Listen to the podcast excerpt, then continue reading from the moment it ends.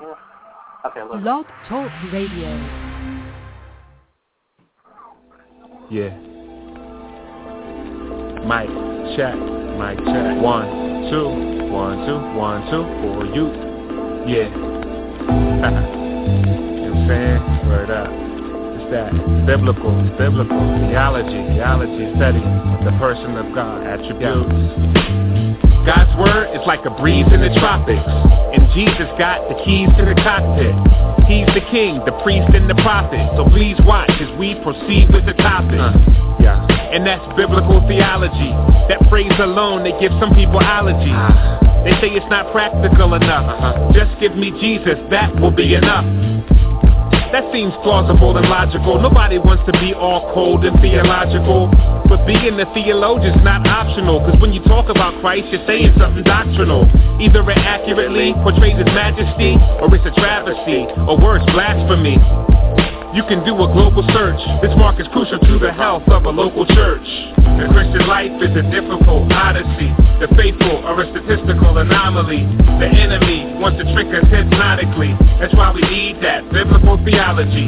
Lord God, deliver us from apostasy.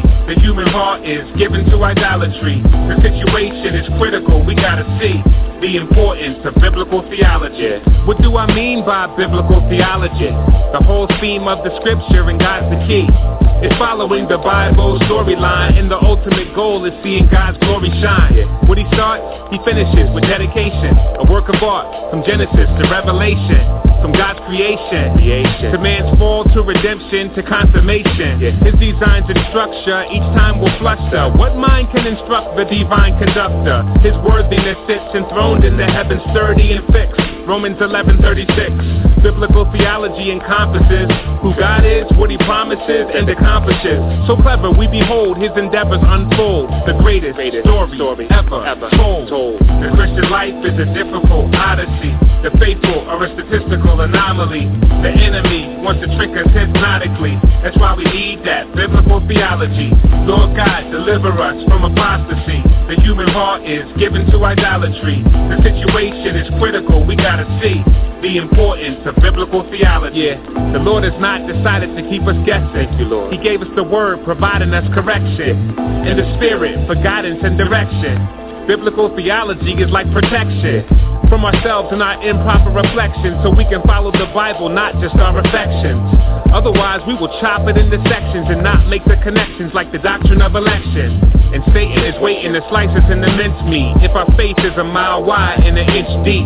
Theology is like the root of a tree, which determines how rich the fruit's gonna be. And by God's grace, He'll breathe on us with His breath, lead us in His steps, show us His eagerness to bless. And we'll experience true peace within our depth, because we'll know the meaning of Jesus and His death.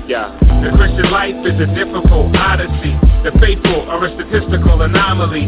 The enemy wants to trick us hypnotically. That's why we need that biblical theology. Lord God, deliver us from apostasy. The human heart is given to idolatry. The situation is critical. We gotta see the importance of biblical theology.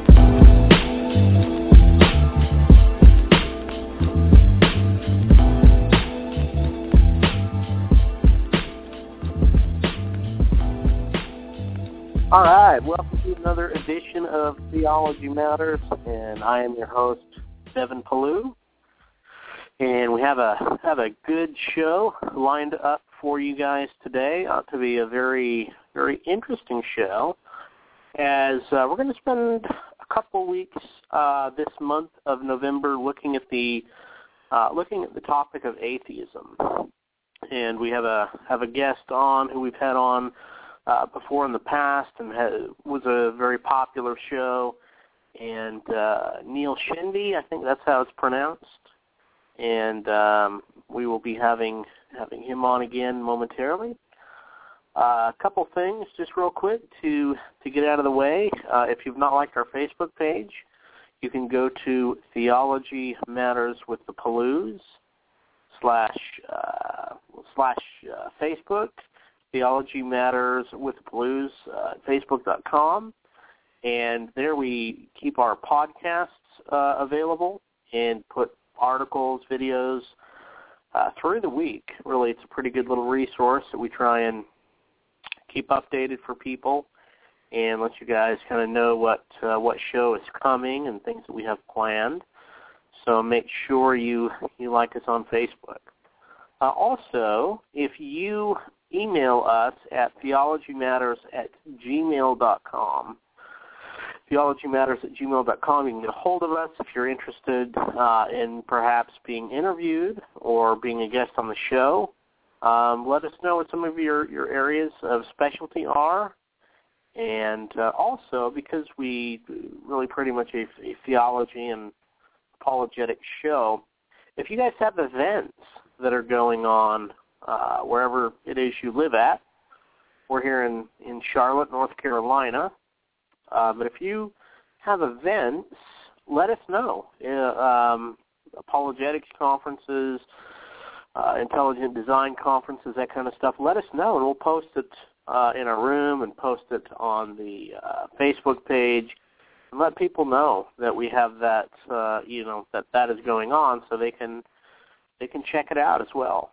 I know Veritas, uh, got Dr. Geisler's seminary in California, is going to be doing a conference here pretty soon, and it's an apologetics conference out there on the West Coast in California. I think they're, I, from what I saw there, I think they're going to have Ravi Zacharias and Os Guinness and a few other people, and that uh, that is coming up. So that ought to be that ought to be a good time as well.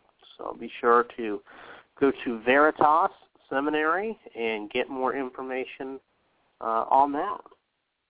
And hopefully, within the next few shows, I should be able to uh, have our have my wife come back and uh, and do some co-hosting with me. It's been kind of rough since we've had the baby. She hasn't been able to uh, really be able to be on as much, so you guys are stuck here and me. But she just came in the room for a minute, so maybe she wants to say something.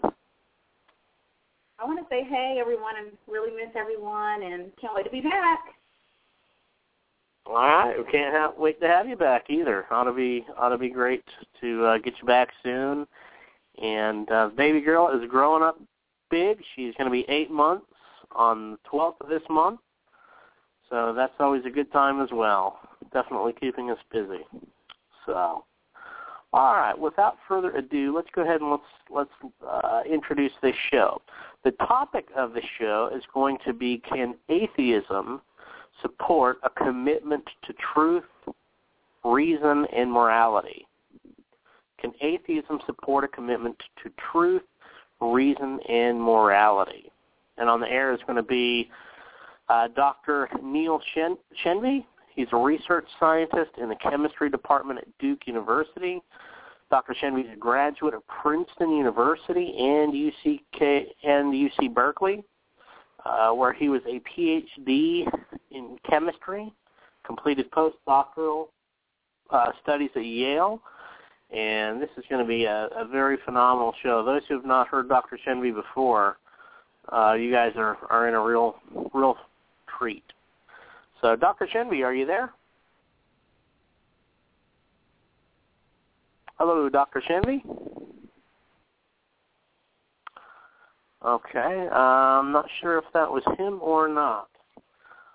Uh, but we will wait and try and get him back on the line. In the meantime, um, see, I was gonna gonna talk about a couple uh, issues that I wanted to uh, bring up, and we'll work on getting Dr. Shenvi back on the line. Uh, a couple of things we wanted to bring up uh, was our in, within the next few weeks. I'd mentioned earlier we were going to be um, getting some doing some shows on atheism.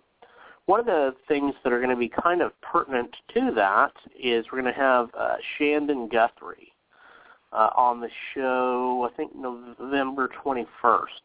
And we're going to do a whole show on why Christians should care about philosophy and we're going to look at different branches in philosophy and uh, kind of some of the some of the ways that Christians interact with some of those branches of philosophy. So, for example, uh, ethics, um, metaphysics, mind-body issue, uh, philosophy of religion, a lot of those those issues where some of the leading philosophers today are actually Christians and theists.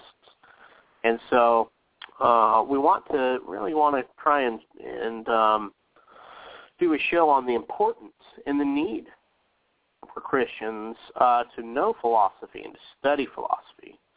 Very important. So that will be coming up.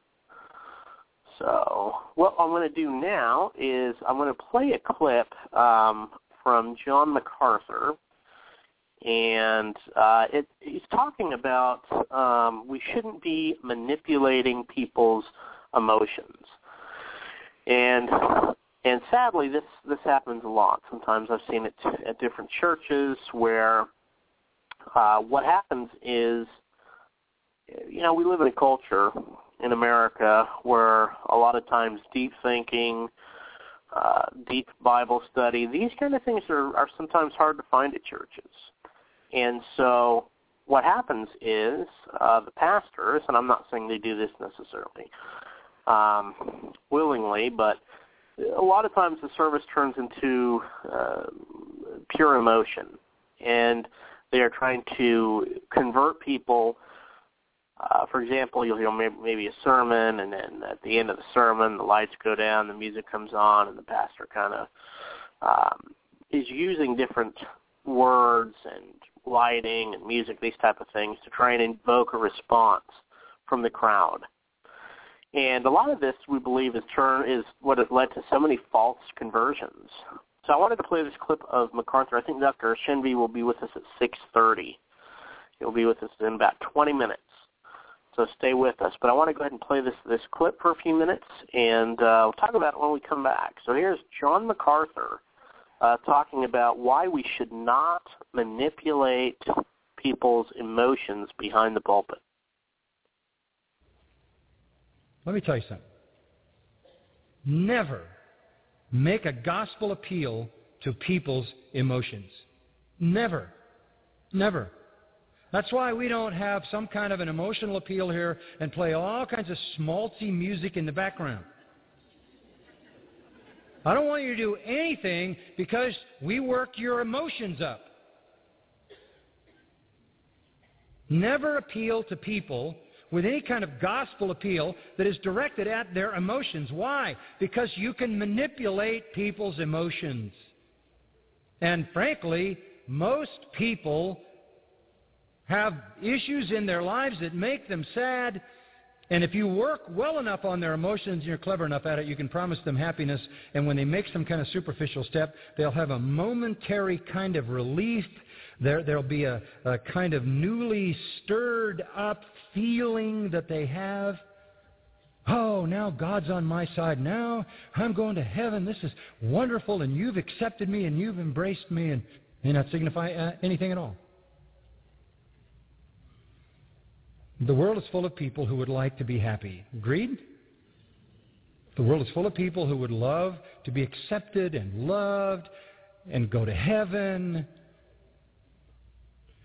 If you appeal to the emotions, you're going to get emotional reactions. And emotional reactions are not necessarily consistent with true conversion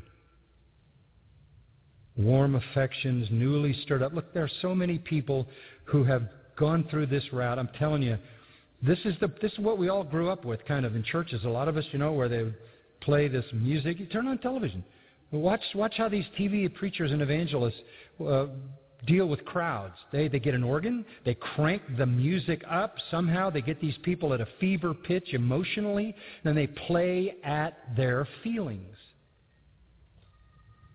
This is an illegitimate thing. It's tragic. Don't ever appeal to people's emotions. You know, uh, my, my approach to, to evangelism say, here's the truth. You drive it at the mind, because all things pertaining to life and godliness, as I read from, for you in 2 Peter 1, pertain to the true knowledge of Him. So here's the truth. Shut down the organ. Shut down the humming.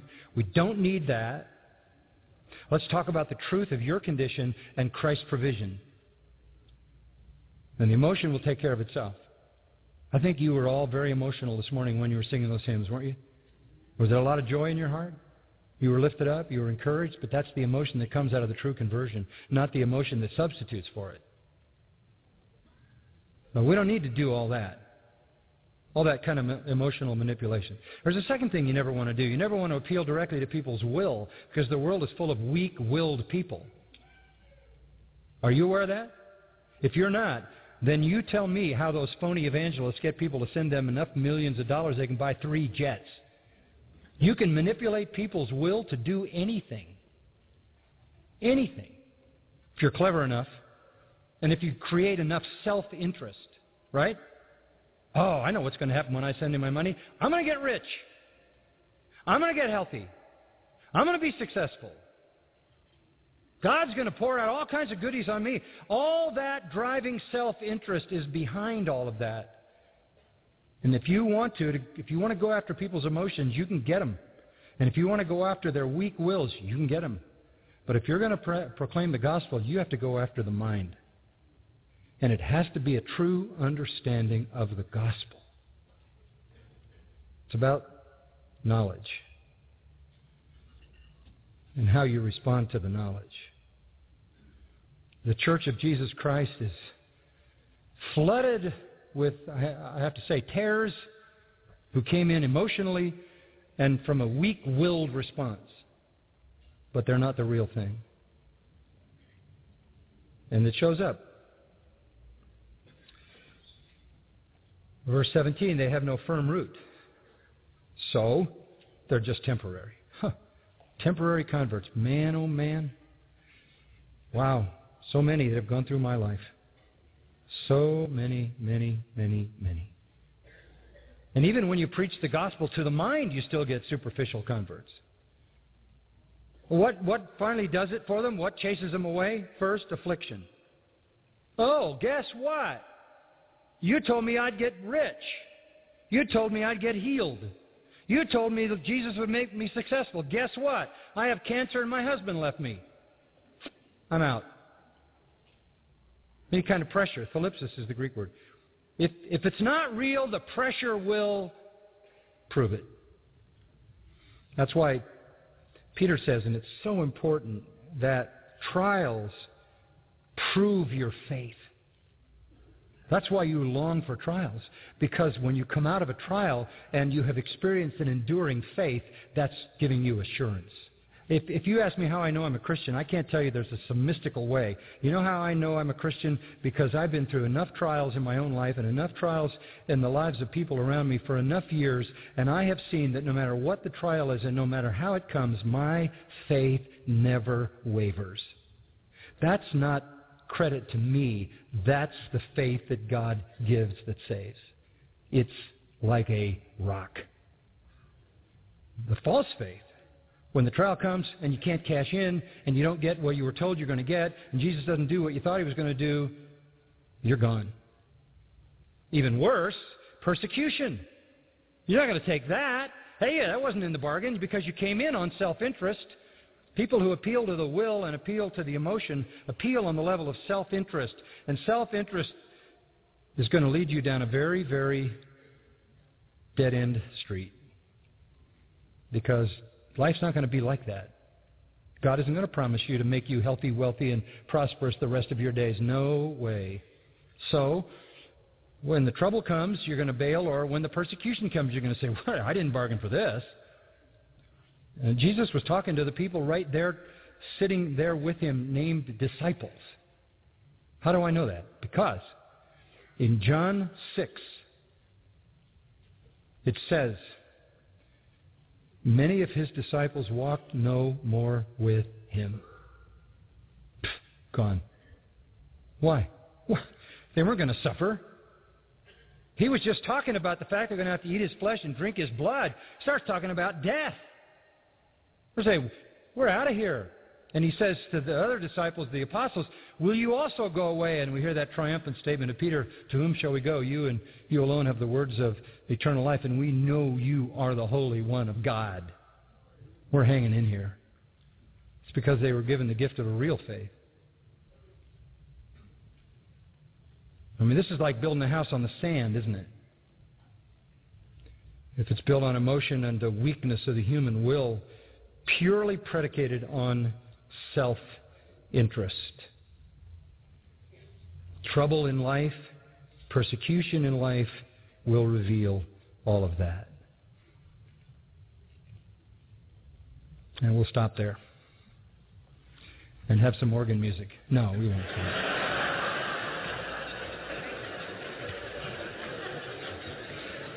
we will, Steve, a free will. All right, folks. That was John MacArthur and uh, talking about uh, why we should not uh, be manipulating people's emotions. Always a bad thing to always a bad thing to do. Look at some of the points he made. He says you never appeal to people's emotions because the gospel or with with the gospel. And very good points that he makes on this because people's mood changes with their circumstances. So if they're sad, if they're feeling like they need comfort, um, then they're going to be easy to maybe sell a, you know, sell the gospel to. You know, one of the things I've I've said oftentimes, and it's true, is, uh, you know, me and my wife and uh, and friends, we do a lot of evangelism, and um, it's funny because the the people that maybe others would be scared of, they they look kind of scary or uh, you know whatever, homeless or whatever it is, where they dress, where they look. Those are normally the easiest people to talk to. They're normally the easiest people to share the gospel with uh, because they're receptive, they're open. Uh, things maybe not be going, you know, their way, the way exactly the way they would want them to, but they're open. They're they're open to the gospel. But it's so funny, you know, we go to sometimes down to the the Bobcats arena and we'll try and share the gospel with people as they're leaving and and the hardest people that I have seen to reach are typically those who have a, a ton of money, who have a lot of money, drive nice cars, have nice things. They think uh, they just think it's beneath them, and they don't want to give you the time of day to even talk about it. And uh, you know, that, that's the thing. So when we're giving the gospel, uh, we need to remember. I think, in fact, I'm going to be preaching. I think on this passage this weekend, Romans one sixteen and seventeen.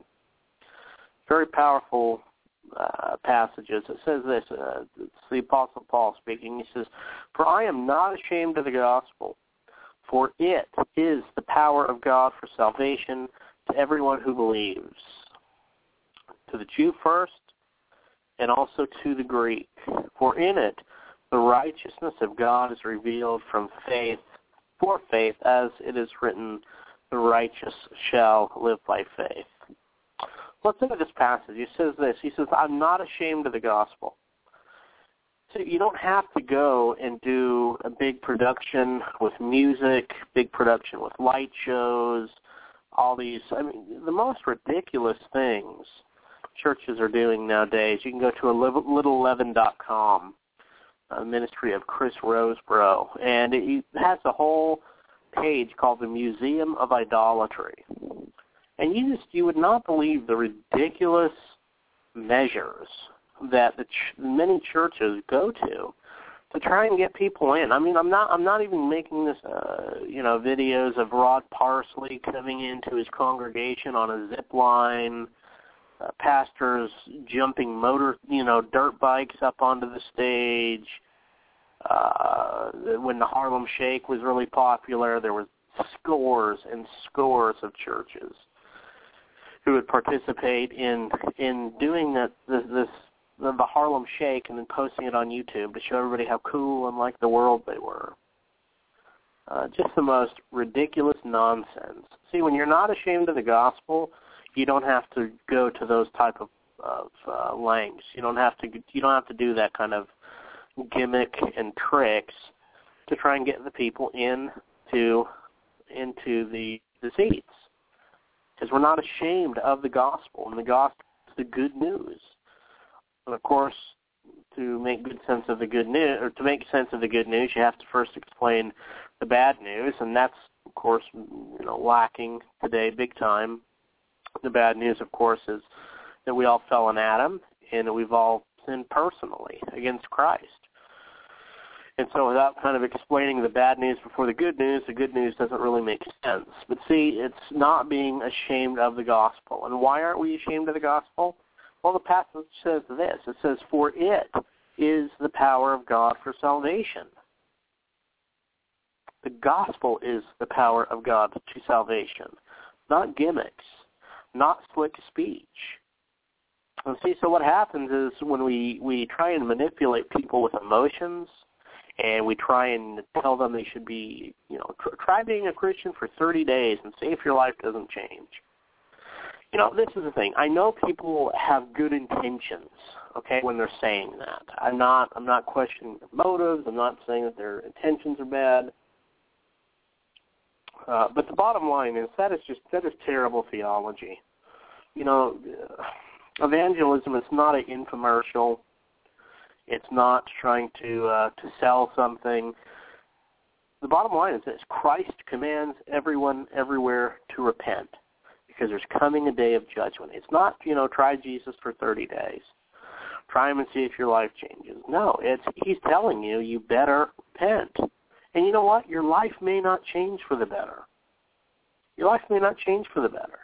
What if you're in Iraq or Iran or some of these countries that um, uh, are so, or Nigeria, where they're just so dominated by Islam, right? Where if you convert to Christianity, you may lose your your life. You could lose. You're definitely going to lose your comfort. Uh, you know, you're not gonna, you're not gonna. You could, it could rip you from your family. It could rip you from your home. It could put you in in prison. I'm thinking of Pastor Saeed, even now, who's been moved to another uh, part in a I think a different prison where almost certainly is not going to get out alive. You know that's Christianity, folks. That that's that's what it is. That is uh, that is not going into it, you know, with a false expectation that uh, you're going to have money and wealth and health and prosperity. Because Christ does not promise any of that in this life. And that is what is so awful about so much of the prosperity preaching and teaching is that it really is offers just a completely different gospel and a false hope, and they add things to the gospel. We're not promised anything in this life. So this is the thing. If we take the the fangs, so to speak, out of the gospel, when we're giving the gospel, and that includes repentance, and it, it means talking about sin. But if we remove that, then it's a major problem. We have to we have to keep those elements in because the scripture says it's the gospel that is the power of God to salvation. So by not, you know, being faithful to the text, by not, you know, giving the whole truth and nothing but the truth, really we're we're being counterproductive with our time and with the people. So we just need to need to keep that in mind. And uh, we actually have our our guest. Uh, he's on the line with us, so we will go ahead and uh, we'll take a break for a moment, and we will transition uh, back with Dr. Shenvi, and we are going to be looking at. Uh, let's see here. We are going to be looking at the topic and it is a, a very good topic. If you know any, any atheists or unbelievers, you guys share this on your Facebook page. Let them know, and the show will be podcasted as well. But the topic is, can atheism support commitment to truth, reason, and morality? And we're going to be taking some time, and we're going to go through uh, several questions, and we're also going to be taking your phone calls at 760-542-3907, 760-542 3907. We want to hear from you guys. And uh, we will be we'll go ahead and take this uh, this short break and be back in one second. Welcome to the One Minute Apologist. One Minute Apologist. If you had one minute Apologia. to be able to unpack for the audience, we interview the world's leading apologists to provide credible answers to curious questions. The age-old question, has God said? That question has echoed into the 21st century, and still today many people question the reliability of God. And as Christians, we hear that the Bible is not reliable. How do you respond to somebody who says, Dr. Geisler, the Bible is not reliable? Well, my response is um, God can't err. The Bible is the Word of God, therefore uh, the Bible cannot err.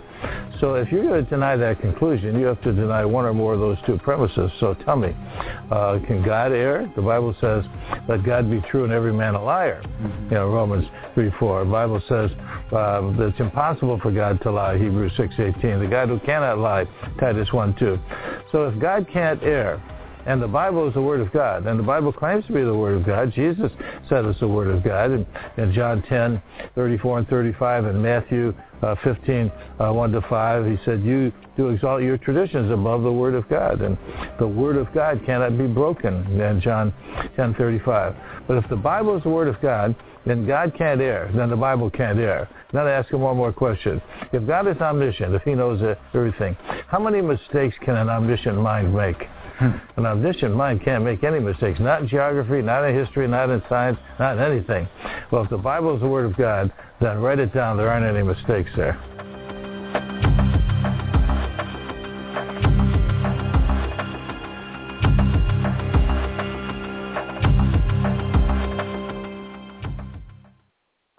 All right, welcome back to Theology Matters, and we are going to tackle the topic today can atheism support a commitment to truth, reason, and morality?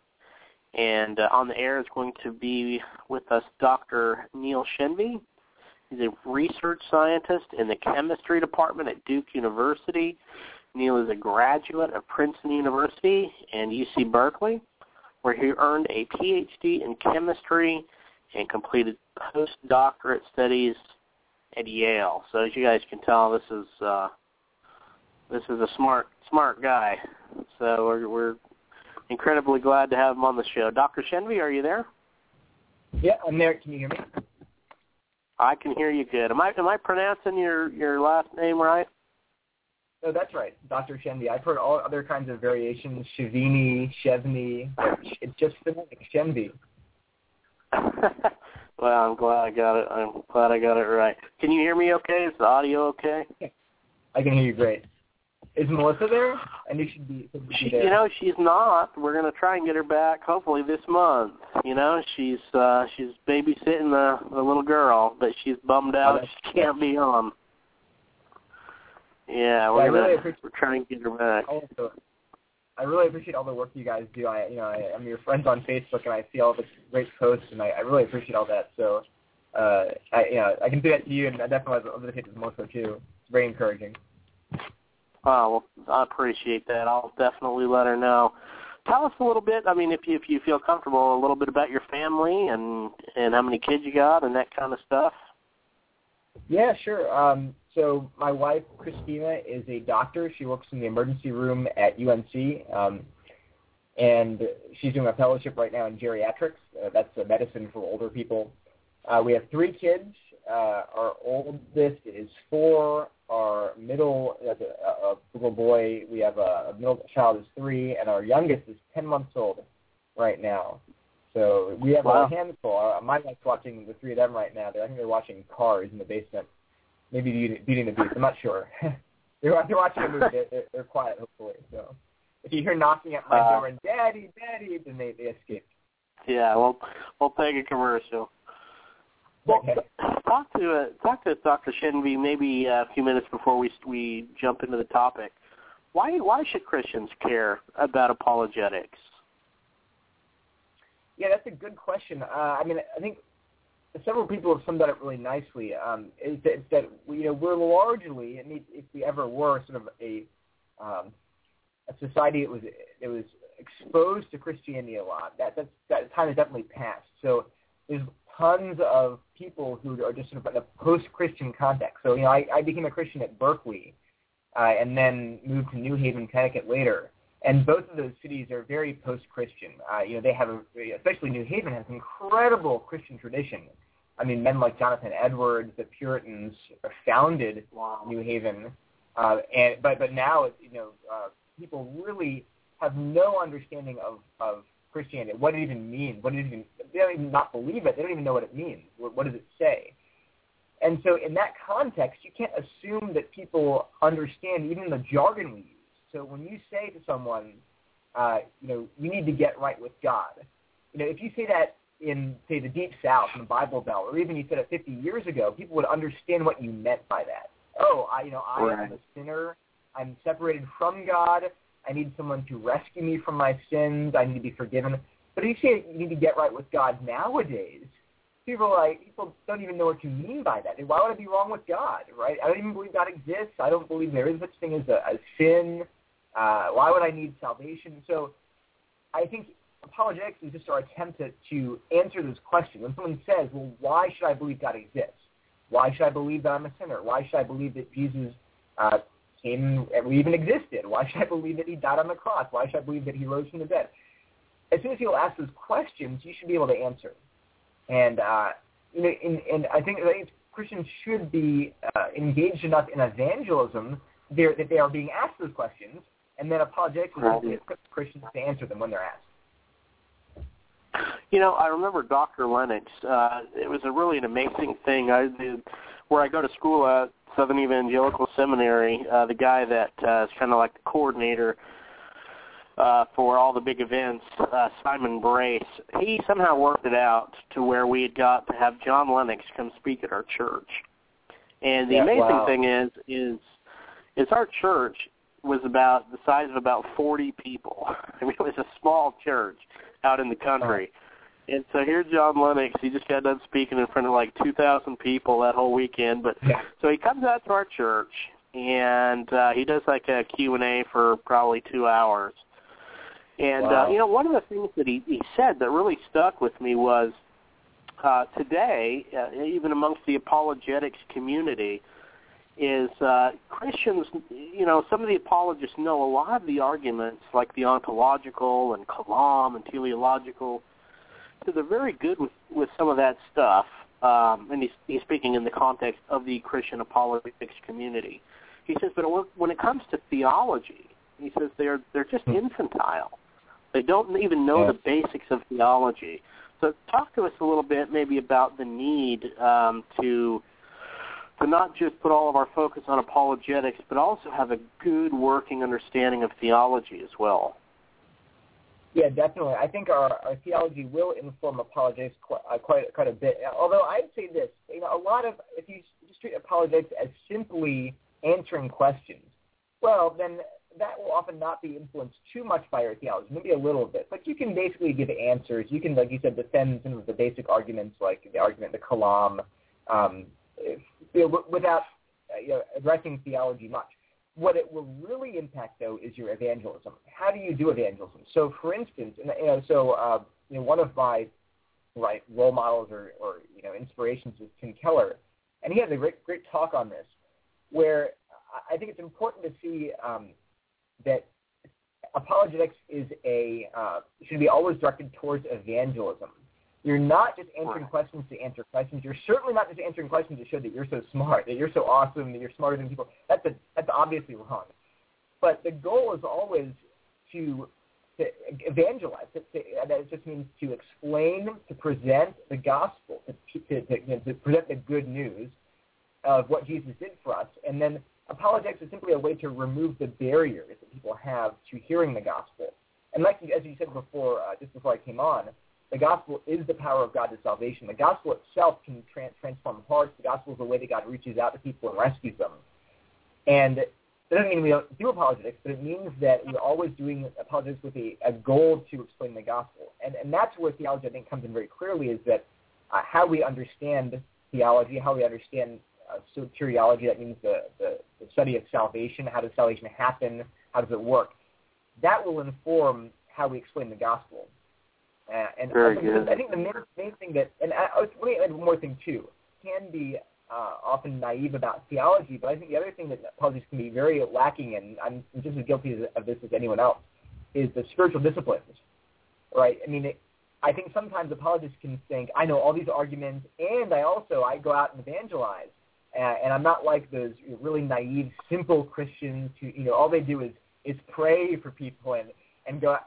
And I think that's a really dangerous thing to, to, to a mindset to have because the, the simple Christian who has no answers, who gets tongue-tied, who, who says, I don't know, I've never studied these things, they if they are praying and you know asking God for, for begging God to rescue their their friends, their loved ones, uh, they, we, we shouldn't look down on that by any means. I mean, some of the greatest spiritual giants were very uneducated, didn't have any good apologetics training, but were awesome right. people of God, men and God. So I think it's very dangerous to to make uh, the intellectual part of Christianity to, to exalt it above all the other aspects. It's it's one part, but it's not the only part. That's very good. I, I really like that a lot. I think just daily time in the scriptures too. I mean, sometimes that gets so neglected, but you know, if you're if you're in the scriptures daily and you're going through the books of the Bible, you're going to be shattered and you're going to be humble and you're going to love Christ and you're going to be at least that's that's what should be should be happening as you read oh, the yeah, scriptures and you're you're being conformed to his image. Yeah, that's exactly right. And the other thing too, the big danger I think in apologetics is, is always true, certainly for me, is pride and feeling um, I have the answers, therefore I'm better than you, I'm better than other other Christians even. And I think you're exactly right that the the closer we get to God through the scriptures, through prayer, um, the, the, the the more humble we'll be, the more we'll approach people, both Christians and non-Christians, with this deep sense of joy yeah. in the gospel that God can rescue someone like me. I mean, I sometimes think when I read the Gospels and I see Jesus, um, you know, rescuing uh, prostitutes, I sometimes think, oh, thank goodness, there's hope for me still. If he can reach people like that, then he might even be able to reach someone like me. I mean, they're they're they're uh, knowing my own sinfulness and awfulness. I'm like, oh, I'm so, it's such good news that Jesus rescues bad people, uh, and I think that's and that's what exposure to to the real God will do for you. It can, it can never lead you to uh, self righteousness or pride because that's just yeah it compels you too. I mean, if you're reading the scriptures and you're studying these things and you're you're learning more about Christ, your love for God is just going to compel your love for people, and yeah. the you know, it's a problem if you're not you know evangelizing and that kind of stuff because it, you love people because you love Christ and His love is is definitely what compels you. I think you know I think one of the best at this is Ravi Zacharias. You know, I listen to his podcast, I've heard several of his talks, and, and so brilliant, such a great communicator, and you know you you see the apologetics and the defense of the faith woven in the in the talks, but at the same time, man, he can do some talks that just have just left me shattered and in tears and just amazed yeah. at how you know glory or glorious our God it really is. Yeah. So that is the balance. So, all right. Well, let's uh, let's jump into this topic then. So, the to- the topic is going to be: Can atheism support a commitment to truth, reason, and morality? And before we jump into that, maybe you can explain, give it, give us a definition of what atheism uh, is. Maybe for those who've not familiar with the with the term. Sure. Yeah. I mean, atheism. If you look at the, Stan- the Stanford Encyclopedia of Philosophy, that's sort of a standard work of philosophy. Uh, it just says atheism is a denial that a God of any kind exists. There, there is no God. There are no gods. Just a denial of that claim. So God does not exist. So it's and many atheists nowadays will sort of construe it in a different way and say, well, atheism is just a lack of belief in God and that's a very modern idea um, that you can define the word that way, because again, you're not going to find that in a, in a prediction of philosophy. And certainly, atheists of the past would not define atheism that way. And you can, or you can, you can define atheism however you want.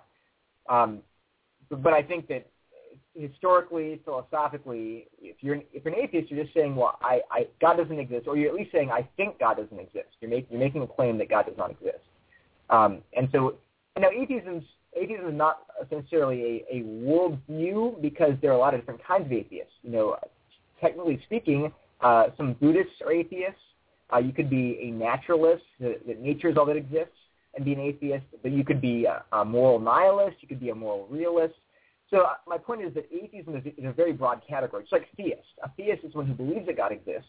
But within theism, you have, you know, uh, Islam, Christianity, Judaism, you have, and technically speaking, probably polytheism, you know, uh, like the Greek religions. Hinduism is, is a kind of theism. It's polytheism. But they're very broad categories. So, so when you say atheism, I, I'm speaking pretty broadly about anyone who denies that God exists. And although in this talk I'd probably be speaking more about what are called naturalists. A naturalist is someone who believes that nature is all that exists. Uh, so this wouldn't include someone like a, a Platonist who believes that there are abstract realm of forms or ideas out there. Um, it would, it would talk, it would be a lot of people nowadays you'd meet on the street who say, well, I'm an atheist. What they really mean is, well, I'm a naturalist. I only believe that nature exists, and what I mean by nature is uh, things that I can touch and feel. I don't believe in spirits or souls or angels or demons or God. Uh, none of these intangible, immaterial realities. I deny that they exist. So that's I might I might conflate the two words tonight, but uh, you should understand that generally, strictly speaking, atheism is a very broad category. Okay, that's that's good. That's interesting. Yeah, that's uh, that helps a lot. Let's talk about this title. Uh, it's very uh, definitely a very interesting title, and definitely is going to get a lot of people's uh, attention. Explain what yeah. you mean by I, by the title. Yeah, it's deliberately provocative, I, I, but I chose my words very carefully. So um, my thesis is that atheism cannot, and, and maybe more strictly naturalism, but it can't support a commitment to truth, reason, and morality. Now, now notice I'm not saying tonight that atheism itself is incompatible with truth, reason, and morality. I'm not saying that. Now, I, now there are arguments that, that make that case, and I actually, last time we talked, I went through the moral argument for God's existence, where I do claim that you cannot believe that objective morality exists and also be an atheist, or at least a naturalist. It's, it's incompatible. Uh, but tonight, I just want to talk about whether or not uh, atheism can support a commitment to truth, reason, and morality. Uh, so in other words, what I'm saying is that if you're an atheist or a naturalist, you believe that nature is all that exists, you believe there's no God, then you're going to have an extremely hard time explaining, justifying, and living out any wholehearted commitment to the truth, to reason, or to morality. It's going to be hard for you. It's going to be almost going to be fighting against your worldview whenever you kind of really live a life devoted to realism, to truth, and to morality. I think that's really shocking because I think one of the really attractive features of atheism uh, today and historically has been that atheists tend to be very proud of their commitment to realism. They say, you know, maybe a universe without God is miserable. Maybe it's awful to believe that God doesn't exist. But I don't care. I, I'm committed to the truth. I want to know what really is true. I don't want to believe these happy fantasies, these fairy tales. Even if they're nice, I'm not going to believe them unless they're true. I, I'm committed to reality.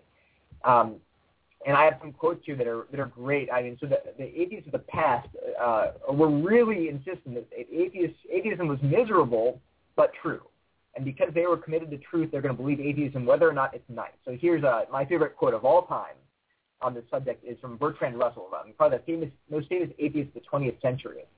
Uh, can I read the quote? I don't want to take up too much time, but it's it's, it's phenomenal. Yeah, we got you know we got an hour and 15 minutes, so you don't have to rush through this. Take your time. Okay. So here's Bertrand Russell from his essay, uh, A Free Man's Worship. This is a, a small quote here, but uh, he talks about uh, the, the, the, the life, uh, life, human life as science describes it. This is what he says about, about life, the meaning of life and the purpose of life. He says, uh, he describes life and he says, uh, in outline, even more purposeless in this, in this description, more void of meaning, more, more devoid of meaning, is the world which science presents for our belief. Uh, amid such a world, if anywhere, our ideals henceforth must find a home. We have to live in this reality described by science. This is what it describes. It says this, that man is the product of causes which had no prevision of the end they were achieving, that his origin, his growth, his hopes and fears, his loves and his beliefs are but the outcome of accidental collocations of atoms, that no fire, no heroism, no intensity of thought and feeling can preserve an individual life beyond the grave, that all the labors of the ages, all the devotion, all the inspiration, all the noonday brightness of human genius are destined to extinction in the vast death of the solar system, and that the whole temple of man's achievement must inevitably be buried beneath the debris of a universe in ruins. All these things, if not quite beyond dispute, are yet so nearly certain that no philosophy which rejects them can hope to stand.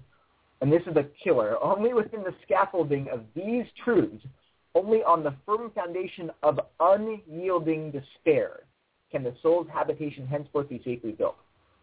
So Russell here, and he goes on, but Russell here is saying, look, the reality, that the cold hard truth is miserable. It leads to unyielding despair. But that's the way the universe is. If you're, you know, if you're too soft for atheism, well, then find some other worldview. But this is the way reality actually is.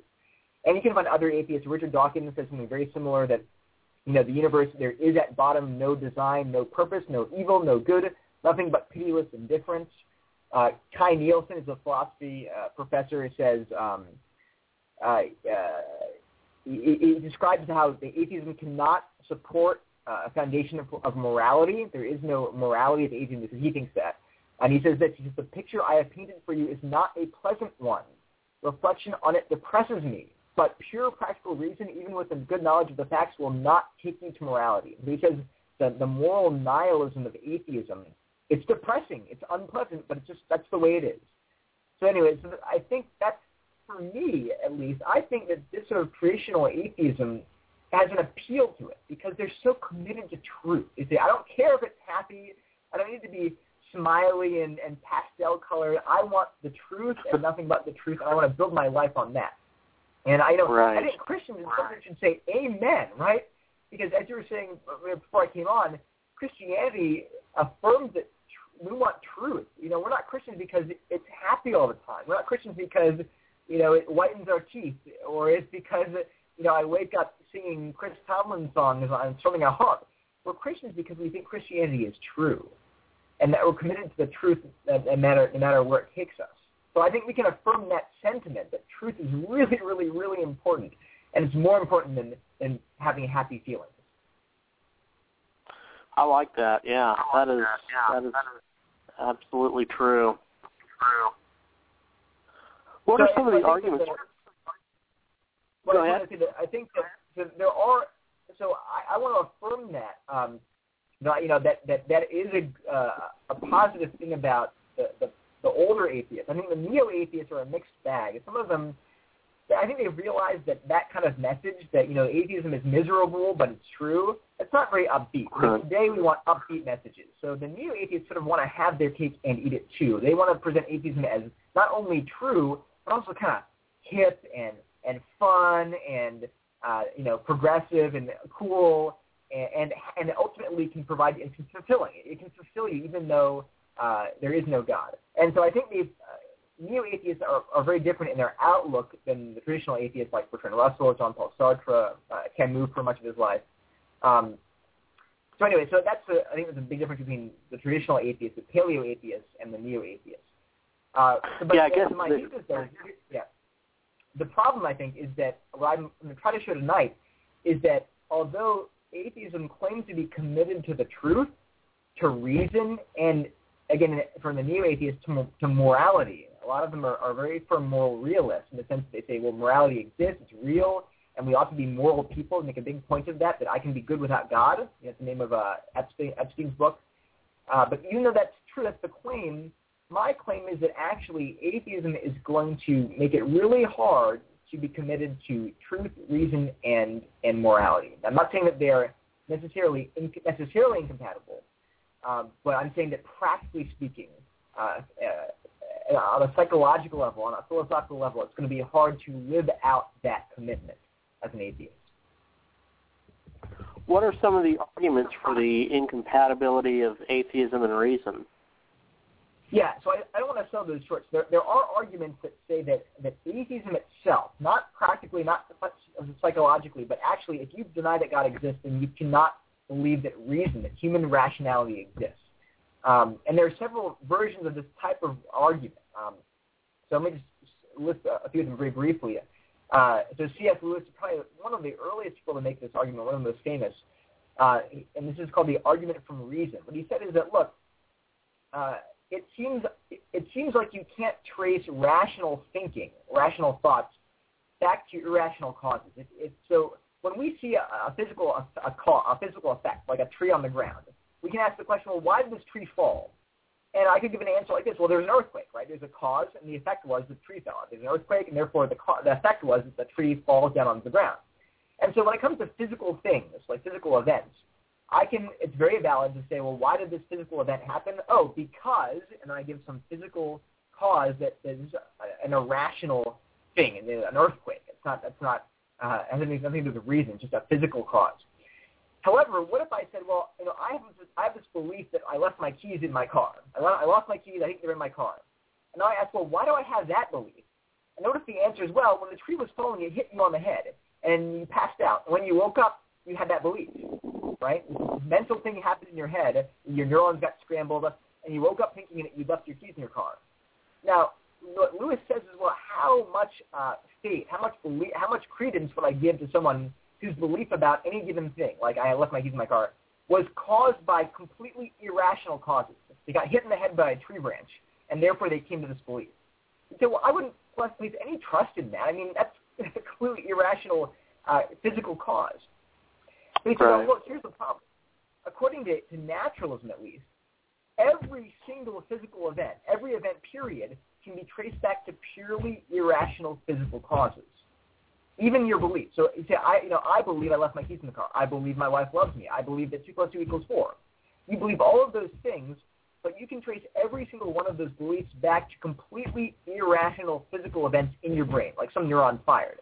So I, I, I kind of like, the with a uh, well, let me ask you this: with like the scientific Yeah. determinism, is it is it kind of like like the dominoes kind of falling, and just one event causes another event causes another? Is it something akin to that?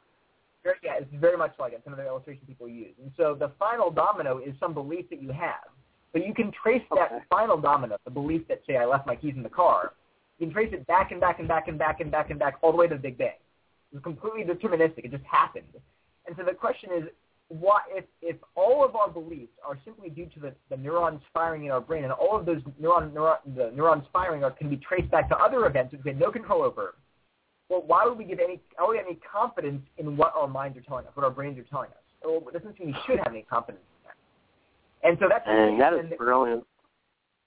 yeah, that's so, so Lewis. And, no, okay, so that's that's just basically the outline of the argument for reason. So if so, the problem with reason is if you have a rational belief, if it's rational, we usually think it, it, it follows a different pattern. We don't say what caused your belief. We say what's the ground for your belief. So he distinguishes between two kinds of relationships: cause and effect, and ground and consequence. So, for instance, cause and effect is I push one domino, the next domino falls. That's cause and effect. But ground and consequence is a totally different kind of form. It says, uh, for instance, Socrates, uh, if Socrates is a man, then he is mortal. B, uh, Socrates is a man. C, therefore he's mortal. That's a ground consequent relationship. And he says those are two different kinds of answers to the question why. In answer to the question, why do you believe Socrates is mortal? Oh, it's because, not because I got hit in the head with a tree branch, it's because of this logical argument, these premises and this conclusion. So it's a totally different way to describe the relationship between my belief and some other logical uh, argument and premises. You're just saying, oh, I got hit in the head with a branch, and now I think this way. So anyway, so Lewis argues, um, and, and many people have elaborated on this argument. Uh, the biggest modern person I think is probably Vic Reppert. But he said basically, yeah, if reason exists, if human reason exists, then it must mean that nature is not all that exists, because you you cannot, or at least that that that, uh, nat, that determinism is not true. Naturalistic determinism cannot be true. There must be something else besides just dominoes falling in the universe. Um, and again, people have argued back and forth. Actually, it's I, it's interesting, but at least a handful of atheists agree with this argument. Now, they don't think it leads necessarily to God's existence. So, for instance, Alex Rosenberg, who's the uh, I think the chair of the philosophy department at Duke, where I work, um, he believes his argument is true, but it shows you that that reason does not exist. He denies that reason exists. He says, yeah, you know what? It is just dominoes falling. There is no such thing as reason. It doesn't exist. There is no such thing as logic or, or reason or rational argument. These things are all illusions. Uh, on the other hand, you have people like Thomas Nagel, who's also either an atheist or agnostic, not a, not a Christian, not a theist. But he also affirms this argument is correct and therefore denies that naturalistic determinism is true. So you have atheists from sort of on both sides agreeing with the, the outline of this argument, um, even though they don't think it leads to a belief in God. So they, they do think that this idea that, that a deterministic universe cannot produce human reason, they agree with that idea. That is that is, definitely interesting. Yeah, it's, yeah. So that's one really interesting argument. There are a couple other ones. Um, the one is called uh, the transcendental argument for God.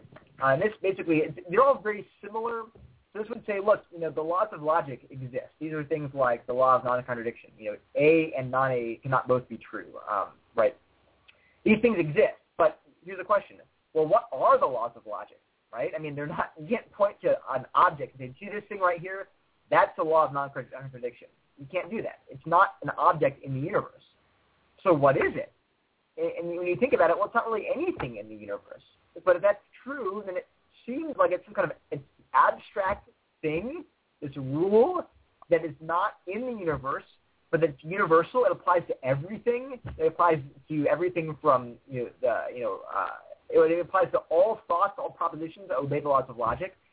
But it leads you to believe, well, there's got to be something that exists besides objects in the universe. So naturalism can't be true. There's these things that are immaterial, universal, called the laws of logic. And then you can go further with that reasoning and say, well, what are the laws of logic? And some people will argue, well, they seem to be laws of thought. They're not laws about matter. They're not laws about how particles interact. They're laws about how propositions are held in a mind. So they, they, they must be grounded in some kind of mind, a mind that transcends the physical universe. So now you've got from going to saying that laws of logic exist to saying they must be grounded in a mind that is not part of the universe. And so, and that's basically if you, you turn that into an argument for, well, maybe that mind is what we call God. God is this mind above and uh, that transcends the universe, and his he grounds these laws of logic. And then finally, there's uh, Planting, Alvin Plantinga, a philosopher at Notre Dame, has what he calls the evolutionary argument against naturalism, where he argues basically that if, if naturalistic evolution is true, then we have no reason to believe that our, our beliefs are true. We, you have to choose between either evolution, naturalistic evolution is true, or my cognitive faculties are reliable. So you can't have both. And I think it's, it's, it's more or less a refinement of C.S. Lewis's argument for reason. Although I mean, I'm not a philosopher, so I can't I can't say that it's definitely the same thing. It probably is not. Um, but those are so those three arguments: the argument for reason, the transcendental argument, and the evolutionary argument against naturalism are three arguments that actually say, look, atheism and reason and logic they're incompatible. If, if atheism is true, then reason, human reason, and and logic cannot be true. They can, they cannot be universally universal laws. Human reason is not reliable. So if you think human reason is reliable, then you cannot be an, an at least a naturalist, maybe even an atheist. Um, those are, those are strict arguments against the logical compatibility of atheism and human reason and logic. Um, but again, I'm not I'm not focusing on those arguments tonight. Uh, I'll, I'll, go in a different direction, kind of an unorthodox direction. All right, um, phone lines are open. Oh, go ahead. Go ahead. No, I didn't mean to cut you off there. Oh no, sorry. I was going down to, uh, with my notes to make sure I was in the right place. Yeah, I was just going to give the phone number out real quick uh, for people wanting to call in and, and dialogue with Dr. Shenvi. Uh, the number is seven six zero five four two three nine zero oh seven seven six zero five four two three nine zero oh seven. We've got about an hour left in the show, so a lot of time for people who are wanting to call and and uh, maybe have a question or comment or dialogue. Uh, love to love to have you on the show. Real real quick, Dr. Shenvi, let me ask you this: um, Do do would all atheists reject the idea of having like a metaphysical mind? Like I know a lot of atheists believe like the brain and the mind are the same thing, so there's no metaphysical yeah. uh, aspect to man. Would, would would all atheists fall into that category of denying uh, like a metaphysical mind? Would they all believe that the brain and the mind are the same thing? No, I mean definitely not. I mean, historically, I I think that um, I mean there I think there are probably plenty of historical atheists, like philosophers, certainly in the ancient world, who believed that human reason was was um, compatible with, in a sense, atheism. It's not clear to me, I, and I'm not a philosopher, but uh, I don't see why you'd necessarily have to say, well, mind cannot exist. This is more of a, a, a entailment of naturalism than it is an entailment of atheism. You can believe that okay. you know that we have souls. You can believe that we you know we have minds that are different than our brains. You can believe all those things, uh, and not believe in, in God certainly. Uh, so I think they're certainly compatible. And there are modern atheists, uh, and, and Thomas Nagel comes to mind. He's at least agnostic who would who actually believes that there is some kind of it's not I don't know what exactly he believes, but in his recent work Mind and Cosmos, I think from what I read of the reviews, he does affirm that there is some kind of like teleological mental principle in the universe that is behind like human reason. So he would deny this idea that the brain and the mind are just equivalent, or that the, the mind is sort of an epiphenomenon, it's a, it's a, a sort of product of the brain. Um, that's what okay. a lot of atheists claim that, but I think certainly not all atheists claim that. So it's not necessarily uh, an entailment of atheism. Okay, that's okay. That's interesting. That's good to know. Very good to know. Did you have some other points you wanted to bring up on the, that uh, the question on on the uh, arguments? I didn't want to. No, I, I didn't mean to cut you off. I just had that question come to my mind. I wanted to ask you. No, it's fine. It's fine. So those arguments, and maybe even just a, a few of them. There's probably many other uh, arguments that, that basically say, you, know, atheism, atheism and naturalism are incompatible with reason uh, and, and logic.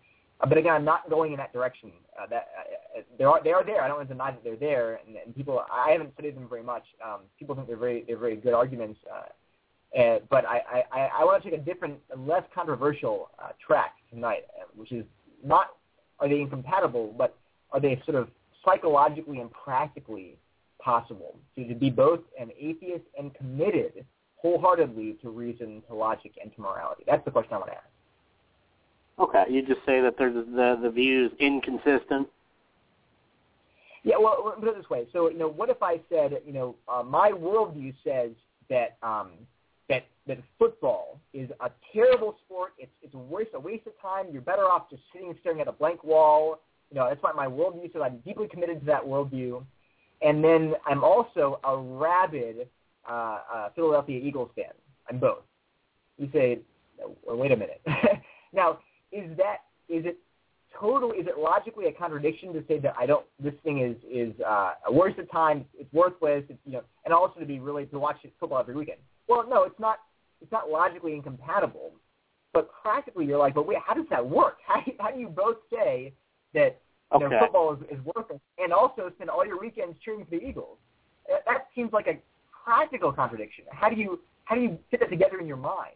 That's what an argument I'm going to make. It's not that I'm not saying there isn't a contradiction. I'm just saying that even if we grant you that it's compatible logically, metaphysically compatible, even if we grant the atheist that, the question is, is it practically compatible? Is it livable to believe in to be an atheist and also be committed to reason, logic, and morality? Very good. Good good point on that. Let me ask you this: We um, it was probably in December last year. We had Matt Dillahunty from the Atheist Experience on the show. I'm not. Are you familiar with him? Yeah, I, I've, he, uh, I've heard. Yeah, he came on the show and did a debate actually with uh, good friend John Ferrer on uh, theism versus atheism. But it uh, large portion of that discussion turned into morality and one of the big things that kept coming up was uh, was atheism and morality. So this is a hot hot topic. I'm sure it's gonna it always seems to get under the atheist skin. But uh, why do you think atheism cannot support a commitment to morality? Right. So the, I think there are two big uh, things I want to talk about. Uh, the first is what I call moral reflection, and the second is called moral motivation. So let me talk a little bit about both of those things. Um, and cut me off if we, if we have to go a break. So moral reflection, I just, by, by moral reflection, I just mean thinking about, spending time thinking about, reflecting on, meditating on uh, the moral realities of the world, the, the, the world as it really is. Now, again, what I said at the beginning was atheism tends to be very proud of being committed to reality. Like, I want to live in the real world, not in some fairy tale universe with this imaginary sky daddy, it's the you know, classic term, uh, who you know who, who sends down thunderbolts from heaven. I want to live in a, the real universe and say, okay, you know, again, I, I also, as a Christian, want to live in the real universe and have a real view of reality. But here's the thing: when you actually spend time in moral reflection, you say, okay, let me step back and actually think about the way the world actually is, not the world that I experience in a sort of sheltered world that I live in, in 21st century uh, suburban Durham as a theoretical chemist working at Duke with a wife and three kids. You know, I want to think about the, the experience today in the 21st century of the average person living in the world, the way people actually live, people things actually people things people actually deal with. Let me spend a little bit of time just thinking about reality. So here's some examples. In the last two days, even two days, actually on the way to, to, to work in the car, I was listening to the, the BBC News, and just this morning, in the uh, half an hour drive to work, they were talking about uh, food banks in Birmingham, England, which is the second largest city in England. And they were telling these stories, these, these heartbreaking stories about how uh, children were, you know, had no food to eat, and these parents, you know, single moms with, with multiple children uh, who were vomiting into bags and having no food in the cupboard. They, the woman's uh, fingernails were falling out because she couldn't get enough nutrients in her diet. She had to go to a food bank, and, and she didn't, her electricity and gas were cut off. She had to buy you know, to get canned food to feed to her children. And that's just in England. This is in the West, in the second largest city in England, in a very prosperous nation. Uh, I, on the way home, the same news station was talking about humanitarian crisis in Syria and how they will see, uh, they're seeing mass starvation. I mean, they were talking about one, a doctor came on who's with Doctors Without Borders and was telling these horrifying stories about, you know, uh, 11-month-old infants who who, who, died, a woman he treated who died of starvation of starvation. He was talking about, I mean, we've seen this, the, the videos and the photos of the chemical weapons attacks, we think. Uh, and if you actually, I mean, so I would encourage people, how much time do you really spend thinking about the world as it actually is? You know, I have three kids. My youngest is 10 months old. Just, so I say, okay, you know, spend just five minutes imagining what it must be like to hold your 10-month-old daughter in your arms when she is a skeleton and she is screaming because she has no food in a week and watching her gasp out her last breaths. And this is happening that millions of times a year. I mean, I mean so it, the scale is, again, unimaginable. But I'm just saying, just take one person. This is one death. This happens, you know, tens, hundreds of times every single day imagine it's someone you actually know. Don't don't pick some don't pick some numbers, but make it concrete. Take your daughter, watch her die. I you know Parents Magazine. I'm reading Parenting Magazine about how to be a good parent. They have an article about um, sudden infant death syndrome, about this, this family. Their little nine month old girl went to bed. They went in the middle of the night and she got entangled up in her in her bedclothes and got strangled to death. And they they had the paramedics rushed in to CPR, but she was gone. And I think wow. my little Ellie, like what if I walked in one night to her room and she is sitting there just dead? And so, you know, I'm tearing up here just talking about these things and just imagining it. And but here's my here's my question. This is the world we actually live in. You know, in 2010, there were an estimated 300,000 deaths just from AIDS in Africa. 300,000. That's 300,000 Ellie's, of you know, my daughter, 300,000 of my brother, my brother, my parents, people that I know dying, wasting away of this disease. Not even counting people cutting off their arms and machetes, you know, rebels slaughtering children in their villages, people burning to death. My wife's an ER doctor. I hear, you know, from her occasionally I hear some really horrific stories. Child abuse. This is the world we actually live in, people.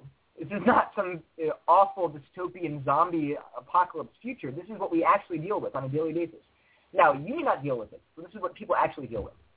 And so my challenge to an atheist is this. I want you just to spend, because if you're committed to reality, this is reality. This is the way the world actually works. Spend half an hour every single day. Open up the news, read a newspaper, find, read a, you know, watch Schindler's List, you know, watch a movie and everything. It's not, it's a movie, but it really happened. But why, but if you want to stick with the newspaper, but find some, in some in-depth details and meditate. Don't just read it over coffee at your breakfast table while you're eating Froot Loops. Read the story. Actually reflect on it. Imagine this were you. Imagine that you were living through this. You were living in some of these places. Now, here's my contention. If you're an atheist and you spend a half an hour every single day, or just for a month, doing this, reflecting on reality, there are two possibilities you will either get incredibly, or three, three. One is you will get incredibly depressed, incredibly depressed. I mean, to the point probably of suicidal depressed. If you think about uh, what actually happens in the world, you just, I can't live this way. I can't keep thinking. I have to stop this. I'm, I'm done with the experiment. I can't live this anymore. It makes me too miserable. I agree. I mean, yeah, it, it is miserable. Uh, the second possibility, this is probably more likely, is that you'll just get hardened. This is why we can watch zombie apocalypse movies. You know, my kids, are, you know, we, we don't watch a lot of movies in our house. Uh, occasionally we do. But when they see, and even, so we watched Beauty and the Beast a few, I guess a year ago. There's a scene where the heroine, Belle, is being chased by wolves. right? And our three-year-old son at the time starts crying. And I'm, I'm sitting there, just, you know, this is Beauty and the Beast, guys. This is a rated PG Disney movie. So I'm like, what's the matter? And he's, I don't want to watch it. I don't want to watch it. I'm thinking, I just last week I was thinking, well, why was he so scared? I'm like, well, think about it, Neil. Uh, let's say that he came home one day and he had been chased by wolves, right? I'm, I'm watching him. I'm watching him coming down the street, and he's being chased by a pack of wolves trying to eat him. And he comes home and he says, Daddy, Daddy, the wolves are trying to eat me. And I'm like, what's your problem? Right? Well, of course I wouldn't say that. Why? Because for him, he's seeing the movie as if it were real life. He's like, in real life, if a wolf was attacking someone that I loved, I would be horrified. I would be in tears. I'd be screaming. But we can watch these things on movies and, and just not care. Adults don't care. Why? Because we're hardened. The second possibility is you read these stories, you think, you meditate on these facts, and you just get more and more hard. You say, yeah, so what? Or you just say, well, I just can't, I don't feel anything anymore. And it's because, it's because we're so inured to the suffering all around us that we just don't care anymore. And so that's another possibility. Right. But again, really a good option for us. You don't, you don't want to be this hard, callous person who just doesn't care anymore about suffering. But the, uh, so those are two possibilities, I think. You either uh, become miserable and depressed or you become hardened. I think the third possibility is you become, you start seeking. You're like, I need a worldview that can account for this, that can explain it, but also help me to deal with it. I cannot go on being an atheist and living, and I can either have to retreat back into uh, the illusion of the Western United States in the 21st century, where I'm in this nice little bubble. I go to my cafe, I have my in triple latte cappuccino with with foam. I watch television. I watch, you know, I have a good time. I watch sports. I either have to retreat back into my illusion, or I have to kill myself. But I can't keep on. I can't keep being an atheist and living with this reflection, with the actual reflection on reality.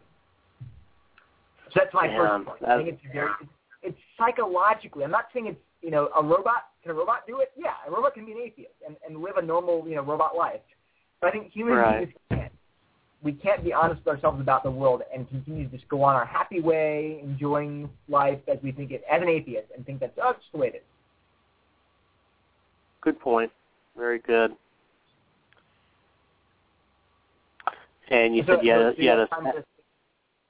Yeah, go. We got plenty of time. We got four, forty okay. minutes. So Okay, okay. So the, the first point is simply that if you're an atheist, it's going to be extremely hard. And here's my, here's my challenge to you. If you don't believe me, like, oh, I can deal with it. Okay, fine.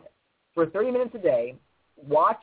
So watch the news, or find. And I really or don't watch the news because it's just sound bites. You have like people dying in Darfur, and then you have you know Smiley Clown playing at the children's home in the, in the U.S. So it's, it's you're not really meditating. You're not reflecting on it. Take 30 minutes dedicate it and say, in this time, I'm going to read, say, read a book about global poverty, read a book about uh, the Holocaust, read a book about things that act, or today, read a book about the, the Syrian civil war, and and and think about that for 30 minutes a day. And I, I'm, I'm telling you, for a month, do that. You're either going to become incredibly depressed, or, or incredibly hardened, or both. Um, and I think you just don't have the resources to live that way in a sustained manner for your whole life. You can't. You're going to have to choose one of those options. I think, unfortunately, most of us, even in, in uh, my thing is, Christians don't avoid this by any means because as a Christian, you know, Devin, I can, you know, we want to live in a happy, nice world too. Right?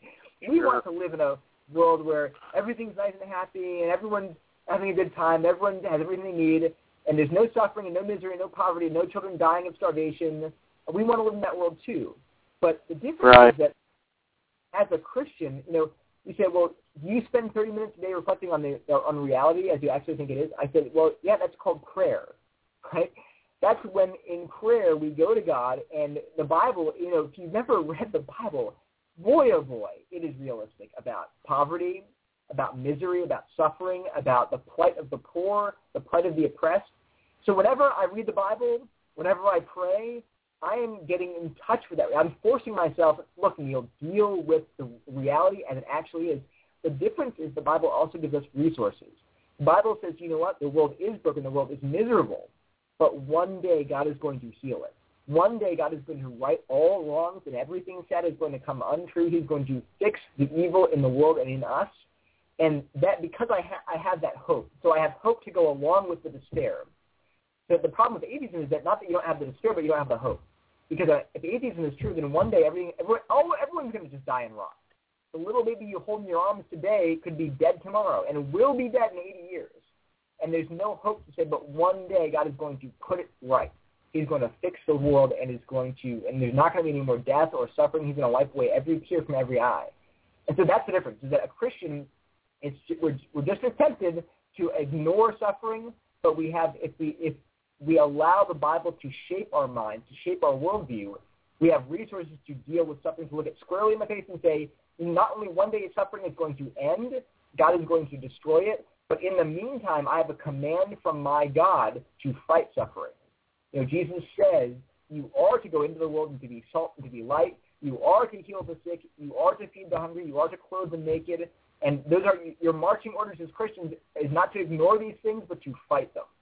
And so a Christian wow. can, fight with hope and say, I'm going to fight poverty, fight hunger, fight disease, and I know I know that one day my God will win over, over these things. So that's, that's and we have an uh, we, we have an objective standard to be able to say that the you know poverty is bad and that AIDS is bad and that those yeah. things are objectively wrong.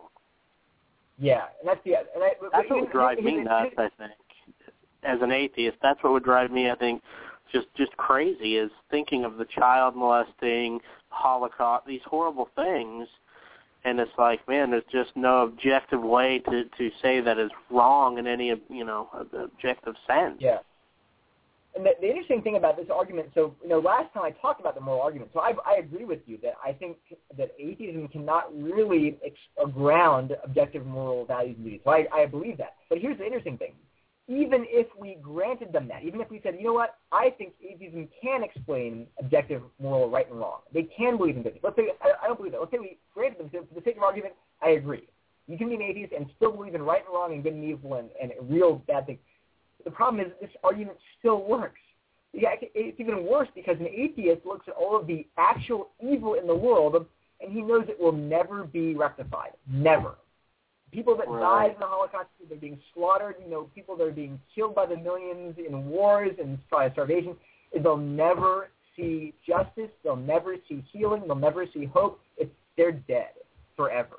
Whereas, right. so even if you grant the atheist, you, you can believe in right and wrong as an atheist, uh, even if you say, I, I, I'll, I'll grant you that, you still have to deal with this practical objection that you can't live out without any hope.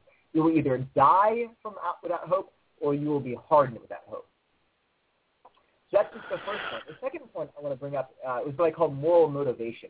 and so, again, I'm going to grant. So I don't think it's I don't think atheism can uh, explain or ground objective moral values and duties. I don't think that's true. But let's say I grant. I say, okay, you're an atheist. You believe that you can have morality, you can have good and evil as real objective things. I'm saying, okay, I'll grant you that. So I want to ask a different question. What about moral motivation? So there are things that, that atheists uh, believe are good and evil. So, you know, I mean, obviously atheists who are moral realists, who value morality, uh, believe that there are some things that are, that are wrong. Yeah, simple example, child molestation, right? Right. But there are other things that, I mean, most of us aren't tempted to, to molest children. Uh, but there are other things that I think the atheists would say, well, that's wrong too. Uh, and, and but we are somewhat tempted. So, for instance, a, a good thing would be rape or at least if you do, well, I would, I just, I'm never tempted to rape. I think that's probably true of me. I would, uh, I just uh, don't face that temptation. But at least say uh, the temptation to, um, to take advantage of women, right? To, to, to fulfill your sexual desires, uh, even though the woman's going to regret it, to take advantage of people to get money from them, to get sex from them. Uh, at, at some point, I think atheists at some point have to say, well, yeah, there are certain things that I know are wrong, but I have at least some temptation to do them. Something, right? Even if something as minor as like cheating on your taxes and relatively minor shoplifting, there are things that I think no thinking person would say. I I never violate my conscience. Never. I never do. I always do what's right. No one, no one who really is self-aware is going to say that. We all face temptations, even if we're atheists. We say there are things I know they're wrong, and I, but I'm tempted to do them. Okay, here's my question: moral motivation. You're an atheist. You believe God does not exist. You believe that when you die, you just rot, you cease to exist. There's no heaven. There's no hell. There's no reward. There's no punishment. There's nothing right after death. Nothing. Okay, again, take, here's my challenge to you.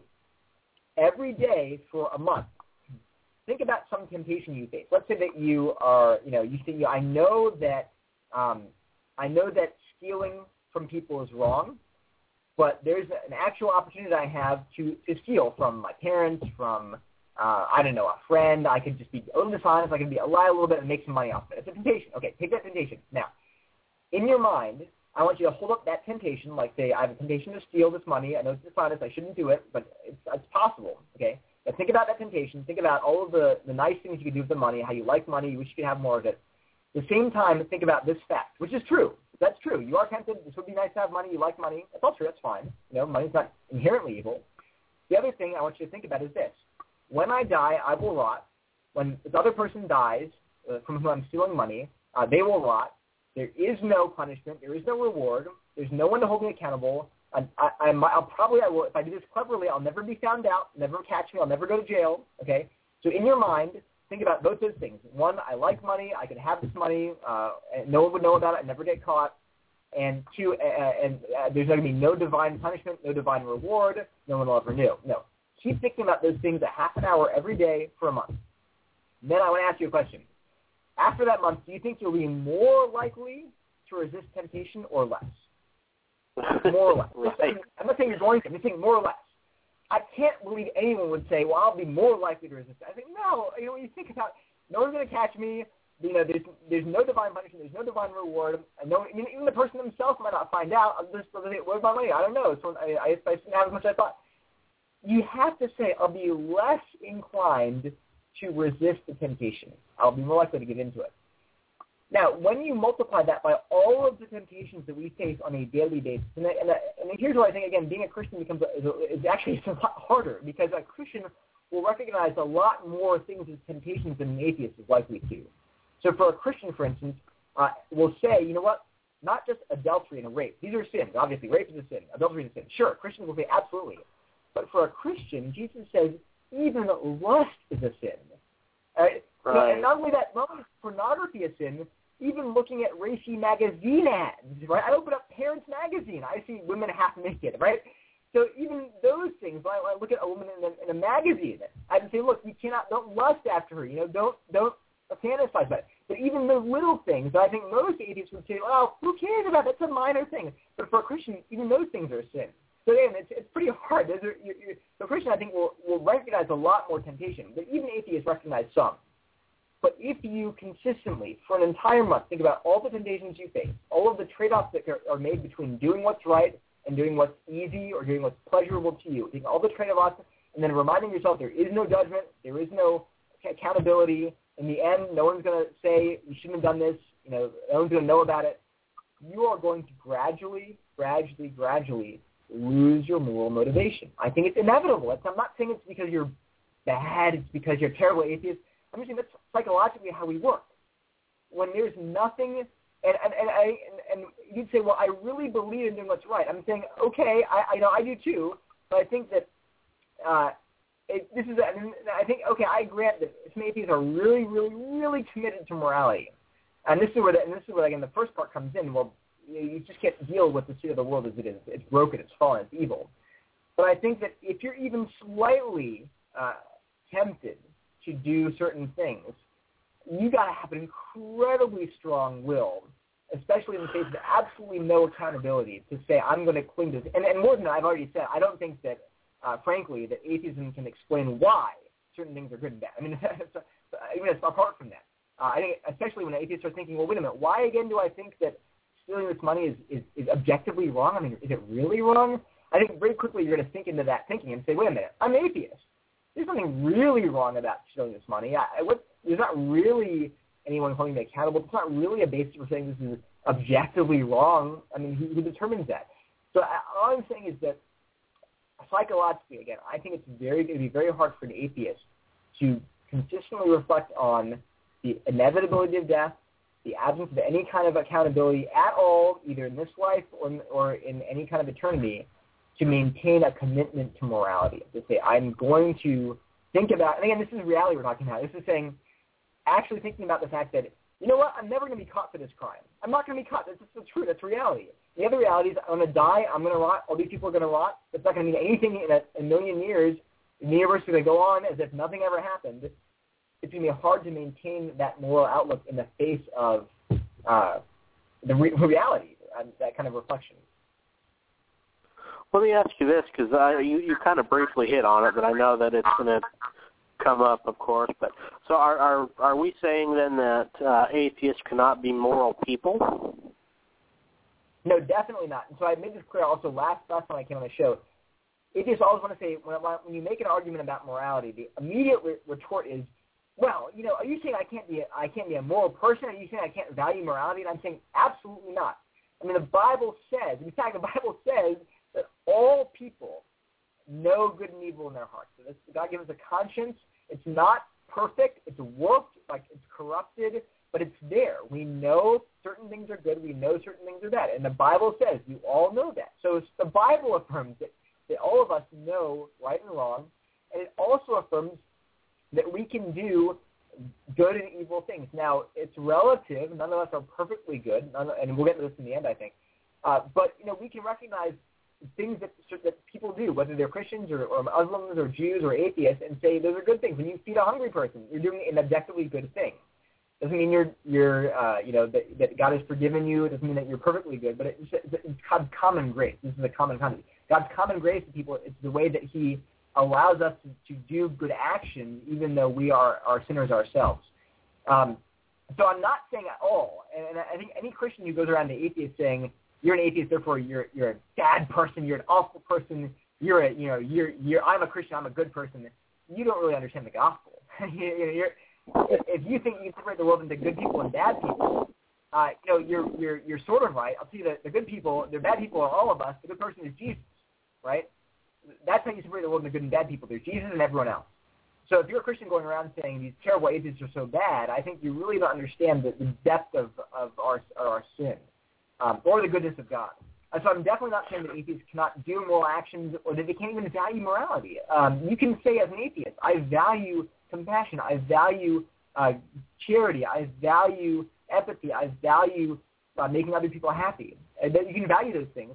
But number one, that I would argue that those things are subjective. Those are your personal preferences. Uh, so it's like saying I value uh, the Red Sox, I value the Jaguars, I value pickles, I value cream cheese. These are my personal subjective values, my personal uh, things that I like. But I think, it, as I said last time, it, it's hard to explain why those are objectively binding on all people.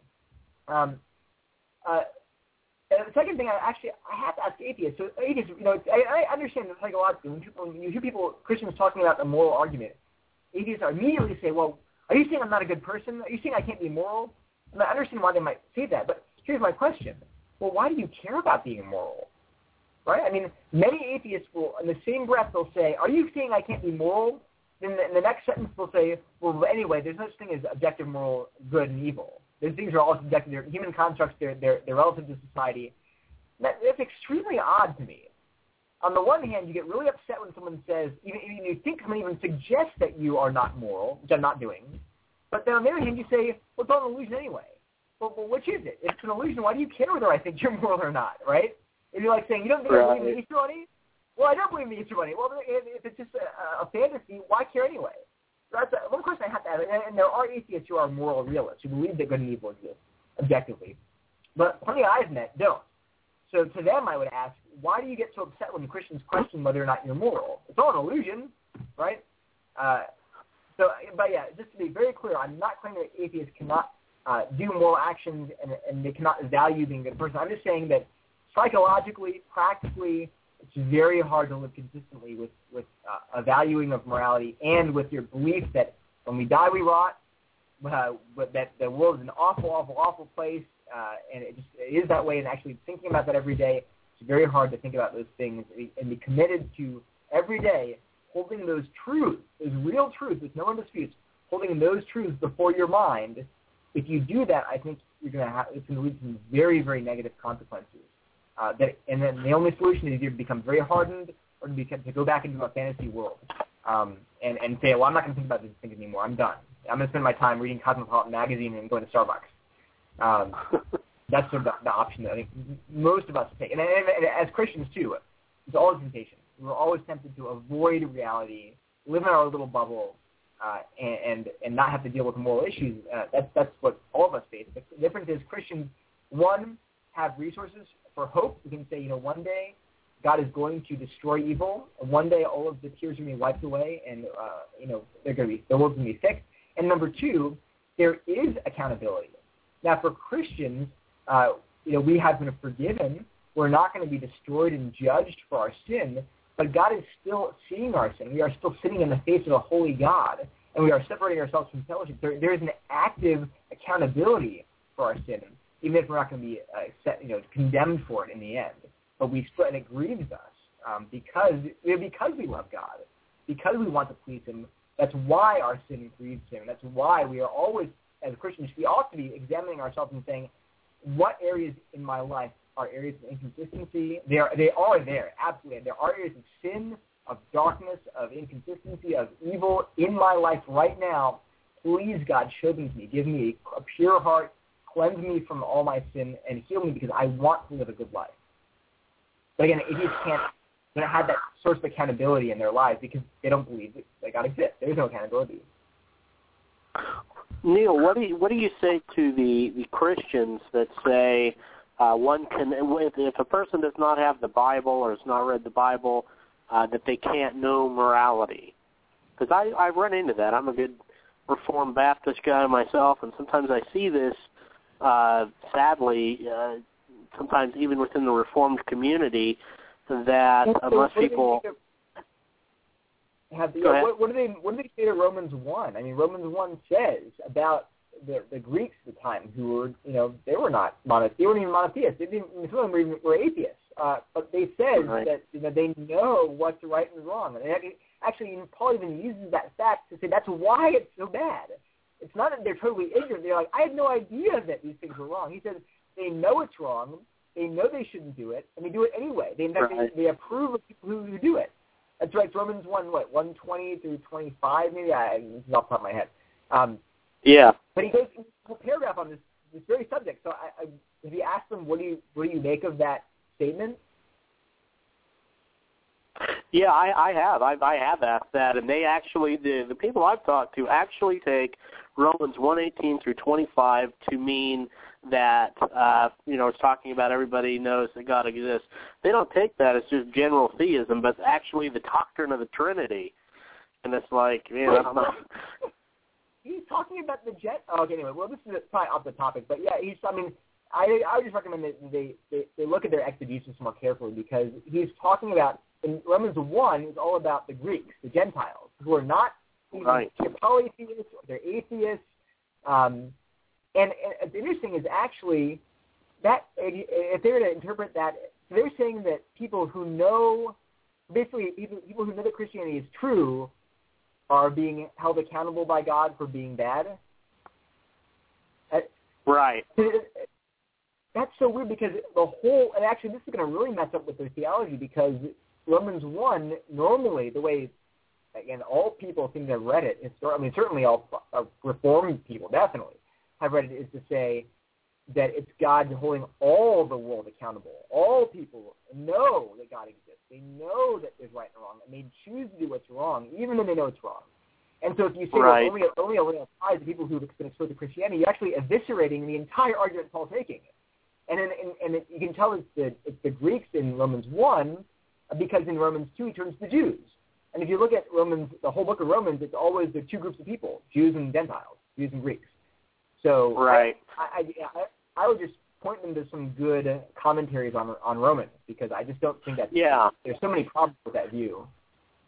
Yeah, just to be clear too, yeah, I, again, I'm a good you know reform guy myself, so I'm not saying that comes that just comes from the uninformed. Uh, some of the reform people that are just so diehard presuppositional, and I don't even think they even understand the the decent presuppositional uh method but i just yeah i mean i've i've heard that a lot well if, they don't have a bible then how can they be moral and these type of things but um, um and, and yeah, for those interested yeah. oh go ahead neil I was going to say this is the, this is why one of the um, the catch cries of the Reformation was semper reformanda, which means always reforming. They the, Reform, the reformers didn't want to just throw out all of theology prior to the Reformation. They certainly didn't. They saw themselves as building on uh, the beliefs of the, the the early Christian church, the patristic authors, but they also recognize that all of our beliefs have to be grounded in Scripture. We always have to always consciously say, I need to reform my beliefs to what the Bible teaches, not just say, well, this this is what I believe, and so and so taught it to me, and, and therefore it must be true. But always but wait a minute, does this really fit with what the Bible says? It really compatible with what Scripture teaches? And if, in this instance, for instance, I'd say uh, it just seems like they're really missing. They they have like a, where they really they believe this certain doctrine, and they, they're trying to get Scripture to fit that doctrine. And it really seems to me that that it's going completely contrary to what Paul's whole argument is in Romans one to three. Um, but yeah, so I would I would just you know um, I would just get them a you know a good commentary on Romans and and and, and but I urge them to say um, point out that again Protestant the Reformers were very adamant about going back to Scripture and, and not letting any sort of overarching view uh, determine what Scripture says. Not saying, well, I know this is this doctrine is true, therefore I have to find Scripture has to be compatible with it. But instead, we should always read Scripture and say, am I be willing to say, you know, maybe the doctrines that I held are, are not true. Let me, let me reform my views to Scripture, and make sure that they're that that's, I'm getting them from there, not just sort of ad- adopting these things because my pastor told me or because um, you know some certain brand of um, theology tells me this is true. Anyway, is, I would just give him a good commentary and, and, and ask the ask the questions like I was asking. Ask like, well, okay, one. So okay, you know, if it's only people who have the Bible, uh, why does he talk about all men everywhere in, in Romans three? And why does he always talk about Greeks and, and Jews? And it's, again, it's going to run into a you know run into a lot of problems, uh, in my opinion, trying to make that view fit with Romans one two three. Anyway, yeah, that's long. oh, that's good. That is that is very good. So we, we've got about so twenty minutes or so left in the show. Seven six zero five four two three nine zero seven seven six zero five four two. 3907. Would love to hear from you. It's funny this next question. You know, I, uh, I actually saw the other day on a uh, on a skeptic uh, website about uh, are, are we saying that that Christians are only motivated to be moral because they're they're in fear of hell or that they're wanting eternal reward. What do you, what would you say to that objection? Yeah, so it's actually it's very this is a this is aside from this is just launch into a discussion of the gospel here because this is really crucial. So I, uh, years ago now, uh, my church in New Haven, we had a um, a class, sort of just like exploring Christianity class. We met in the bookstore. It was really cool actually, and uh, we had a great, a great pastor. Um, he's now in, uh, he's actually a pastor of College Church in Wheaton, which is a pretty big church. Um, his name is Josh Moody, but he was great. So he taught the class. We went to Gospel Park. Anyway, so teaching this class about Christianity, and there are people there. They're very new. They were either you know maybe raised Christians, they were that lost their faith, they were atheists. They weren't sure what they believed. And he was explaining to them how the gospel says that uh, you know that God saves us by grace. By grace, that means that nothing that we do can earn uh, forgiveness, can earn our acceptance with God. In fact, that we deserve damnation, we deserve condemnation from God but that because if he, because he's good, because he because he's loving, not because we're good, but because God is good, he saves us. And once we have trusted in Jesus, that, that Jesus took our punishment, that he died for us, he rose again for us, and we, when we transfer our trust to Jesus, then God views us as if we're totally righteous, we're forgiven, we are given new hearts, we're filled with the Spirit, we're gonna we're actually new creations, and that because of that, because we are ju- because we're justified, that we know we don't have to fear hell anymore. That we, we are we can be assured that God has forgiven us because He promises. We trust in Christ, you know, whoever trusts in me has crossed from death to life. I will never cast him out. You will not face judgment. And over and over again, we have we have peace with God through Christ. So, so my pastor was explaining this. It was, um, this, a, a guy and a girl came to class together. They were friends. He explained the gospel. Explained that you know that Christians, because we trust, because Jesus came to rescue us and to die for us and to take our punishment, we're totally forgiven. We don't need to be afraid of hell anymore. That that it's done. Jesus said it's finished. So this girl, you know, raised her hand and said, "Well, I I don't get it. You know, if if Jesus totally forgives us, if God has completely paid for all of our sins, then how can I, you know, how why, why should I do any good? How, you know, how can I how can I why should I do any good? Why can't I just live however I feel like? Why can't I just you know just go kill people and murder people because you know I'm, I'm forgiven. I'm going to heaven.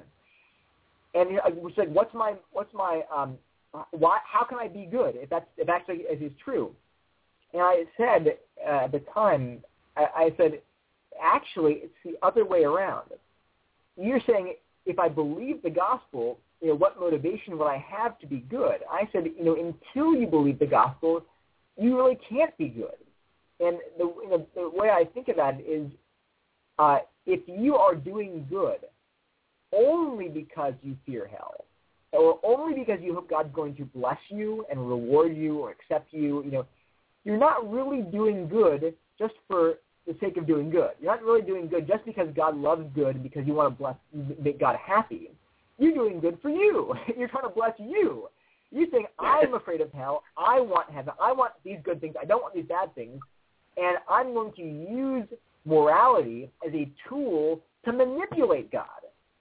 And as a, you know, so as long as you're locked into this mindset that God, you know, curses bad things and He blesses good things, and so because of that, because I fear hell, because I hope to, you know, spend eternity strumming a harp or walking on streets of gold, that's why I'm going to do good. If that's your only reason to do good, you're never going to do good because your motivation is always going to be to avoid hell or to earn heaven.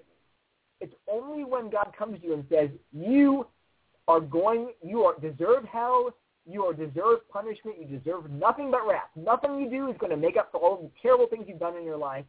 But Jesus came and was tortured for you. He's cried out for you. He wept for you. He bled for you. He died for you. He rose from the grave for you. And now I completely, if you trust in him, you are forgiven. You are, you are accepted. You are my child. You are going to heaven not because you're good, because I'm good and I've rescued you. When God says that and you believe it, suddenly you say, if I am going to heaven no matter what, on the basis of Jesus' righteousness, on the basis of his goodness, then you say, well, what, what incentive do I have to be good? Because you, because you see God's goodness, that's your reason now. Your reason now is, well, I see that good is good. I see that God is good and he loves goodness, and now I do it freely. You're not doing it to earn his approval because you have his approval. You're not doing it to escape hell because you've escaped because Jesus released you from hell. So now there's right. There, not not saying that Christians can never be motivated by being afraid of hell, can never be motivated by hope for reward. That, that can be part of their motivation. But actually, I think the best motivation of the Christian is, is now available to you. You can do good purely because you love what's good. You, you, you just take pleasure in it and because you know God takes pleasure in it. You know, look at the Proverbs. Proverbs is full of God's pleasure in just good things: justice, fairness, honesty, peace, uh, holiness, compassion, care for the poor, care for widows. The Bible is full of is God. God just loves those things. So then, when you're a Christian, you say, "I've been rescued. I've been brought from death to life because Jesus suffered and was tortured and died and wept for me." When you believe that, you then you say, "I just want to please Him now." And, right. I think Christians are never motivated by fear, never motivated by by by a hope for reward. Uh, but I think that the primary motivation of our hearts can be, can be a motivation that, oh, what has God done for me, and how can I, how can I just out of joy bless Him?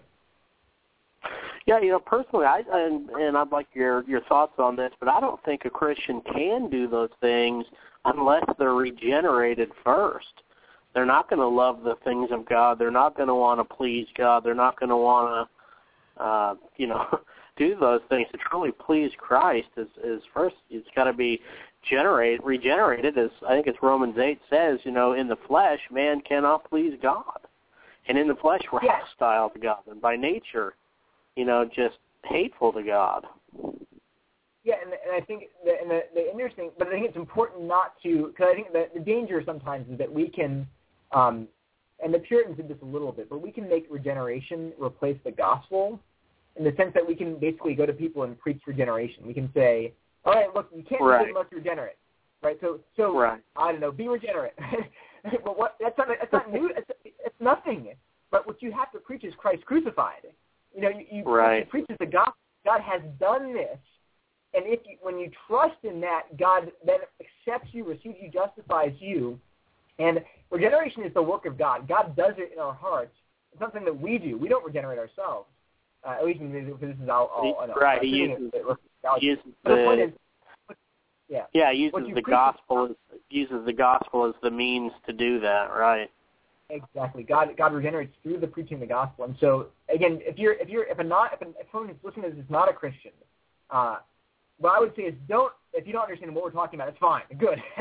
We're not interested in you learning about regeneration. Uh, at least uh, uh, uh, we're interested in you learning about what Jesus has done. Jesus came to save sinners, and that's all of us. That is, he, you know, the Bible says God justifies. That means God forgives and accounts as righteous the ungodly maybe for this discussion we'd say God accepts and justifies the atheists, the misotheists, the God haters, the people who detest God and reject and despise Him. God accepts them how through their trust in Christ. If you in this moment are saying, you know what, I don't, I, yeah, you know, I don't, I don't like God, I don't, I, or, or, or maybe it's better. If you're listening tonight and saying, you know what, I, you know, if I believed in God, I would be motivated by fear and by hope I, I wouldn't be uh, by hope of a reward. I wouldn't be. I don't just love God. I don't just you know love doing good things. That's just not the way my heart works. You know, I'm I'm messed up. I don't love truth. I don't love helping people. I, I I find it really hard to think about all the suffering in the world. I want to just play video games. I want to just read magazines. I want to watch movies. I don't want to live a moral life. I don't want to live a sacrificial life. If you're saying all those things, good. That's the way I am too naturally. All of us are like that naturally. That is why Jesus came to die for us. So I think if you're saying, boy, all this talk about being living for, you know, being committed to morality, being committed to truth, being committed to goodness, being committed to God, being fully committed to everything that He commands, I don't think that way. That's exactly right. You're, you're finally thinking rationally for once. Because, and if any, I hope no Christian is thinking, yeah, well, that's the way I thought before I was Christian. Now I, I'm perfect. Now I, I, I always, you know, live, Uh, you know, living for goodness, living for God's command. I just say, know, read Romans seven. You, you, you grasp the depth of our sin. You know, Paul says that I'm convinced there's nothing that lives that good that lives in me that is in my flesh. All of us, Christian, non-Christian, struggle with this sinful nature.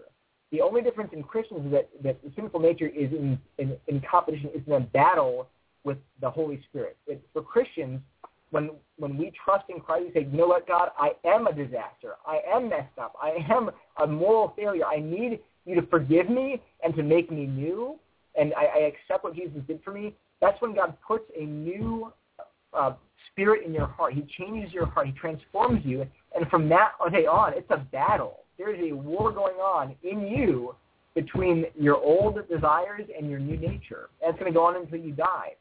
But the difference is not so a Christian is not known by you know, the absence of sin, but by the presence of a battle. Uh, you know, it's not that we're now perfect; it's that, that now there is a battle between essentially good and evil in our hearts. God has planted His Spirit in us and says, and now I'm going to. Uh, there's going to be a war against sin in your life.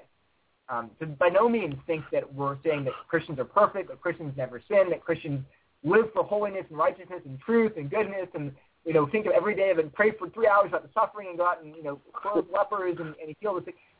No, you know, we, we should. You know, we definitely should. But that's the problem. That's why Christ died to rescue us because we're so messed up. The best Christian in the whole world still has these parts of darkness and evil in their hearts. That is why we need a Savior who is perfect and blameless. Tell you what, Neil, take uh, take go two three minutes and wrap wrap us up and you know go ahead and tie any loose ends up and leave us some concluding thoughts. Yeah, sure. Um, so I think I think I mean the gospel is how I wanted to conclude. The, the main thing is the takeaway here is that um, again I'm not saying that atheists cannot be moral and do moral acts. I'm not even saying that atheists can't value being moral. I mean, there are atheists. There are plenty of atheists out there who like who say I love uh, I really value compassion. I value empathy. I value caring for the poor and the needy and the oppressed. I value for caring for widows and orphans. Uh, you know, I value all of these good things. And I'm, saying, I'm not saying that you can't value these things. Uh, and in this tonight, I haven't even argued that, that, that, that objective morality, believing that there are good and evil that exist objectively, they're not just your opinions, they're actually truths, they are moral truths. And tonight, I haven't even argued that's incompatible with atheism. I'm saying let's rant for a second that you you can believe in objective good and evil as an atheist. What I'm arguing tonight is that atheism itself uh, tends to undermine the practice of the commitment to morality. And, the and the truth, I didn't even get into, I didn't actually talk about truth and reason. Uh, uh, we talked about a little bit about last time. But the bottom line is that if you if you are if you don't believe me, if you say, well, I think he just you know he, he's full of it. I don't think I think I can be an atheist and still value morality. Okay, there are two action steps I recommend. Number one is spend a half an hour or just spend 15 minutes every day, 15 minutes, thinking about actual state of the world in its darkest places. And again, uh, you say, well, that's not fair. Well, actually, you know, the darkest places are pretty much everywhere but the U.S. And the U.S. is, is, relatively speaking, a pretty nice place to live. Now, I'm not saying there aren't parts that are incredibly dark and sad. There are, even in nice, nice, happy places. Um, but I'm just saying, take the average person living in, say, the entire continent of Africa. Think about the tragedies that occur on daily basis. Listen to the news. But again, don't go for sound bites. Read books about this. Read books about injustice, about suffering, about genocides and the Holocaust, and uh, read, read, read these things. But meditate. Let them affect you. Don't just turn a blind eye to them. Let them sink in do it 15 minutes for every for every day for a month. The other thing you want to think about think about the area that you're most tempted in, whether it's money or sex or honesty or something. Some area where you say this is this is a bad thing, but I'm tempted to do it because there are things that I like, like money and sex, and uh, but I'm tempted to get them in the wrong way, ways that, ways that I know are wrong. And spend another 15 minutes every day thinking about the fact that there's no accountability. When you die, you're going to rot when everyone else dies, even the person that you wronged, they're going to just rot. No one's looking over your shoulder. You can easily get away with these things you're talking about. Uh, you know, so think about one, the actual misery and suffering that goes on in the world. 15 minutes, and spend 15 minutes thinking about how there are ways that you can sin, you can do evil things, and get and get blessings for yourself, get nice things like money and sex and power. Uh, think about that for 15 minutes a day, and there's no accountability. And I come back to me in a month, and if you in a month, if you can tell me uh, I I'm not miserable. I'm totally fine with that. I'm not hardened at all. I still have a real soft heart for the suffering and, and, and people that are in misery. I you know I haven't been changed at all by that my my reflection on morality. And number two, I'm also I'm no more tempted. I have as much strength as I always did to resist temptation, even though there's no accountability, there's no good or evil, there's no justice, there's no final accounting, there's no heaven and hell. If you come back to me after a month and say both of those things, I will stop using this argument. But my I really think. Well, I think. Yeah. Yeah, I, think they call those people sociopaths that don't have any, uh, you know, feelings of, uh, you know, don't care about those that that type of of suffering. I don't. I don't think you know. It's it's like you say. You know how anybody could just really think on those things and not just be radically radically altered is beyond me. And I just think everybody is and they're trying to explain it. Every worldview has to try and explain it somehow. But well, Dr. Yeah, I want to thank you for. Okay. Oh, go go ahead. I didn't mean to cut you off there. One thing, I also I, I want to suggest that I, although I haven't actually argued that Christianity is true in this talk, I haven't said anything about Christianity being true. I'm just saying that atheism is not livable. But here's where I want to bring this in. Isn't it interesting? Isn't it interesting that Christianity can allow you to do both of those things? Well, atheism cannot. Atheism can. Atheism, uh, Christianity can let you reflect on morality. It can let you reflect on good and evil and, and face temptation and not become hardened and not lose hope and not become depressed and be stronger against temptation. And, and it can do all of those things. Isn't that odd? If you're an atheist, think, isn't it strange that a worldview that I think is false but provides a better uh, actually it's it's, more, it's livable in a way that atheism is not. I said leave you with that. You should at least question: Isn't it strange that Christianity is so consistent and yet atheism is not. Uh, so it has sort of, I think, bug us a little bit. That's where I want to finish. All right. Well, Dr. Shenvi, we want to thank you for coming on the show, and uh, look forward to having you on again sometime in the future. And I uh, really appreciate you taking the time to do this. And you know, folks, just so people know, you know, the show we do the show for free. We don't make a dime on the show, and people like Dr. Shenvi and others who come on, they're they're giving up their time freely. They're not making a dime doing this. So he's he's the real deal. I mean, he means what he says. He really cares about people and cares about truth and cares about getting the gospel out. So that's you know we're not making money on this. So that's for sure. but thanks again, Dr. Shenvi, for coming on, and look forward to having you on again in the future. Yeah, thanks so much for inviting me, Devin. All right, and uh, just so people know, I was going to throw this out there too. There uh, is going to be a debate tonight with uh, on Alpha and Omega uh, Ministries. Uh, James White is going to be hosting a debate with uh, Sam Waldron and uh, Michael Brown on the uh, gifts, whether or not the gifts of the Spirit have ceased, or if the gifts of the Spirit are still for today. So if you go over to uh, Alpha and Omega Ministries, you can hear that debate. Should be starting uh, right now, actually. If not, I'm sure it'll be podcasted and you can hear it. So take time to, to check that debate out. It's always a fun time to listen to two scholars kind of discuss some of these ideas and think deeper on these issues.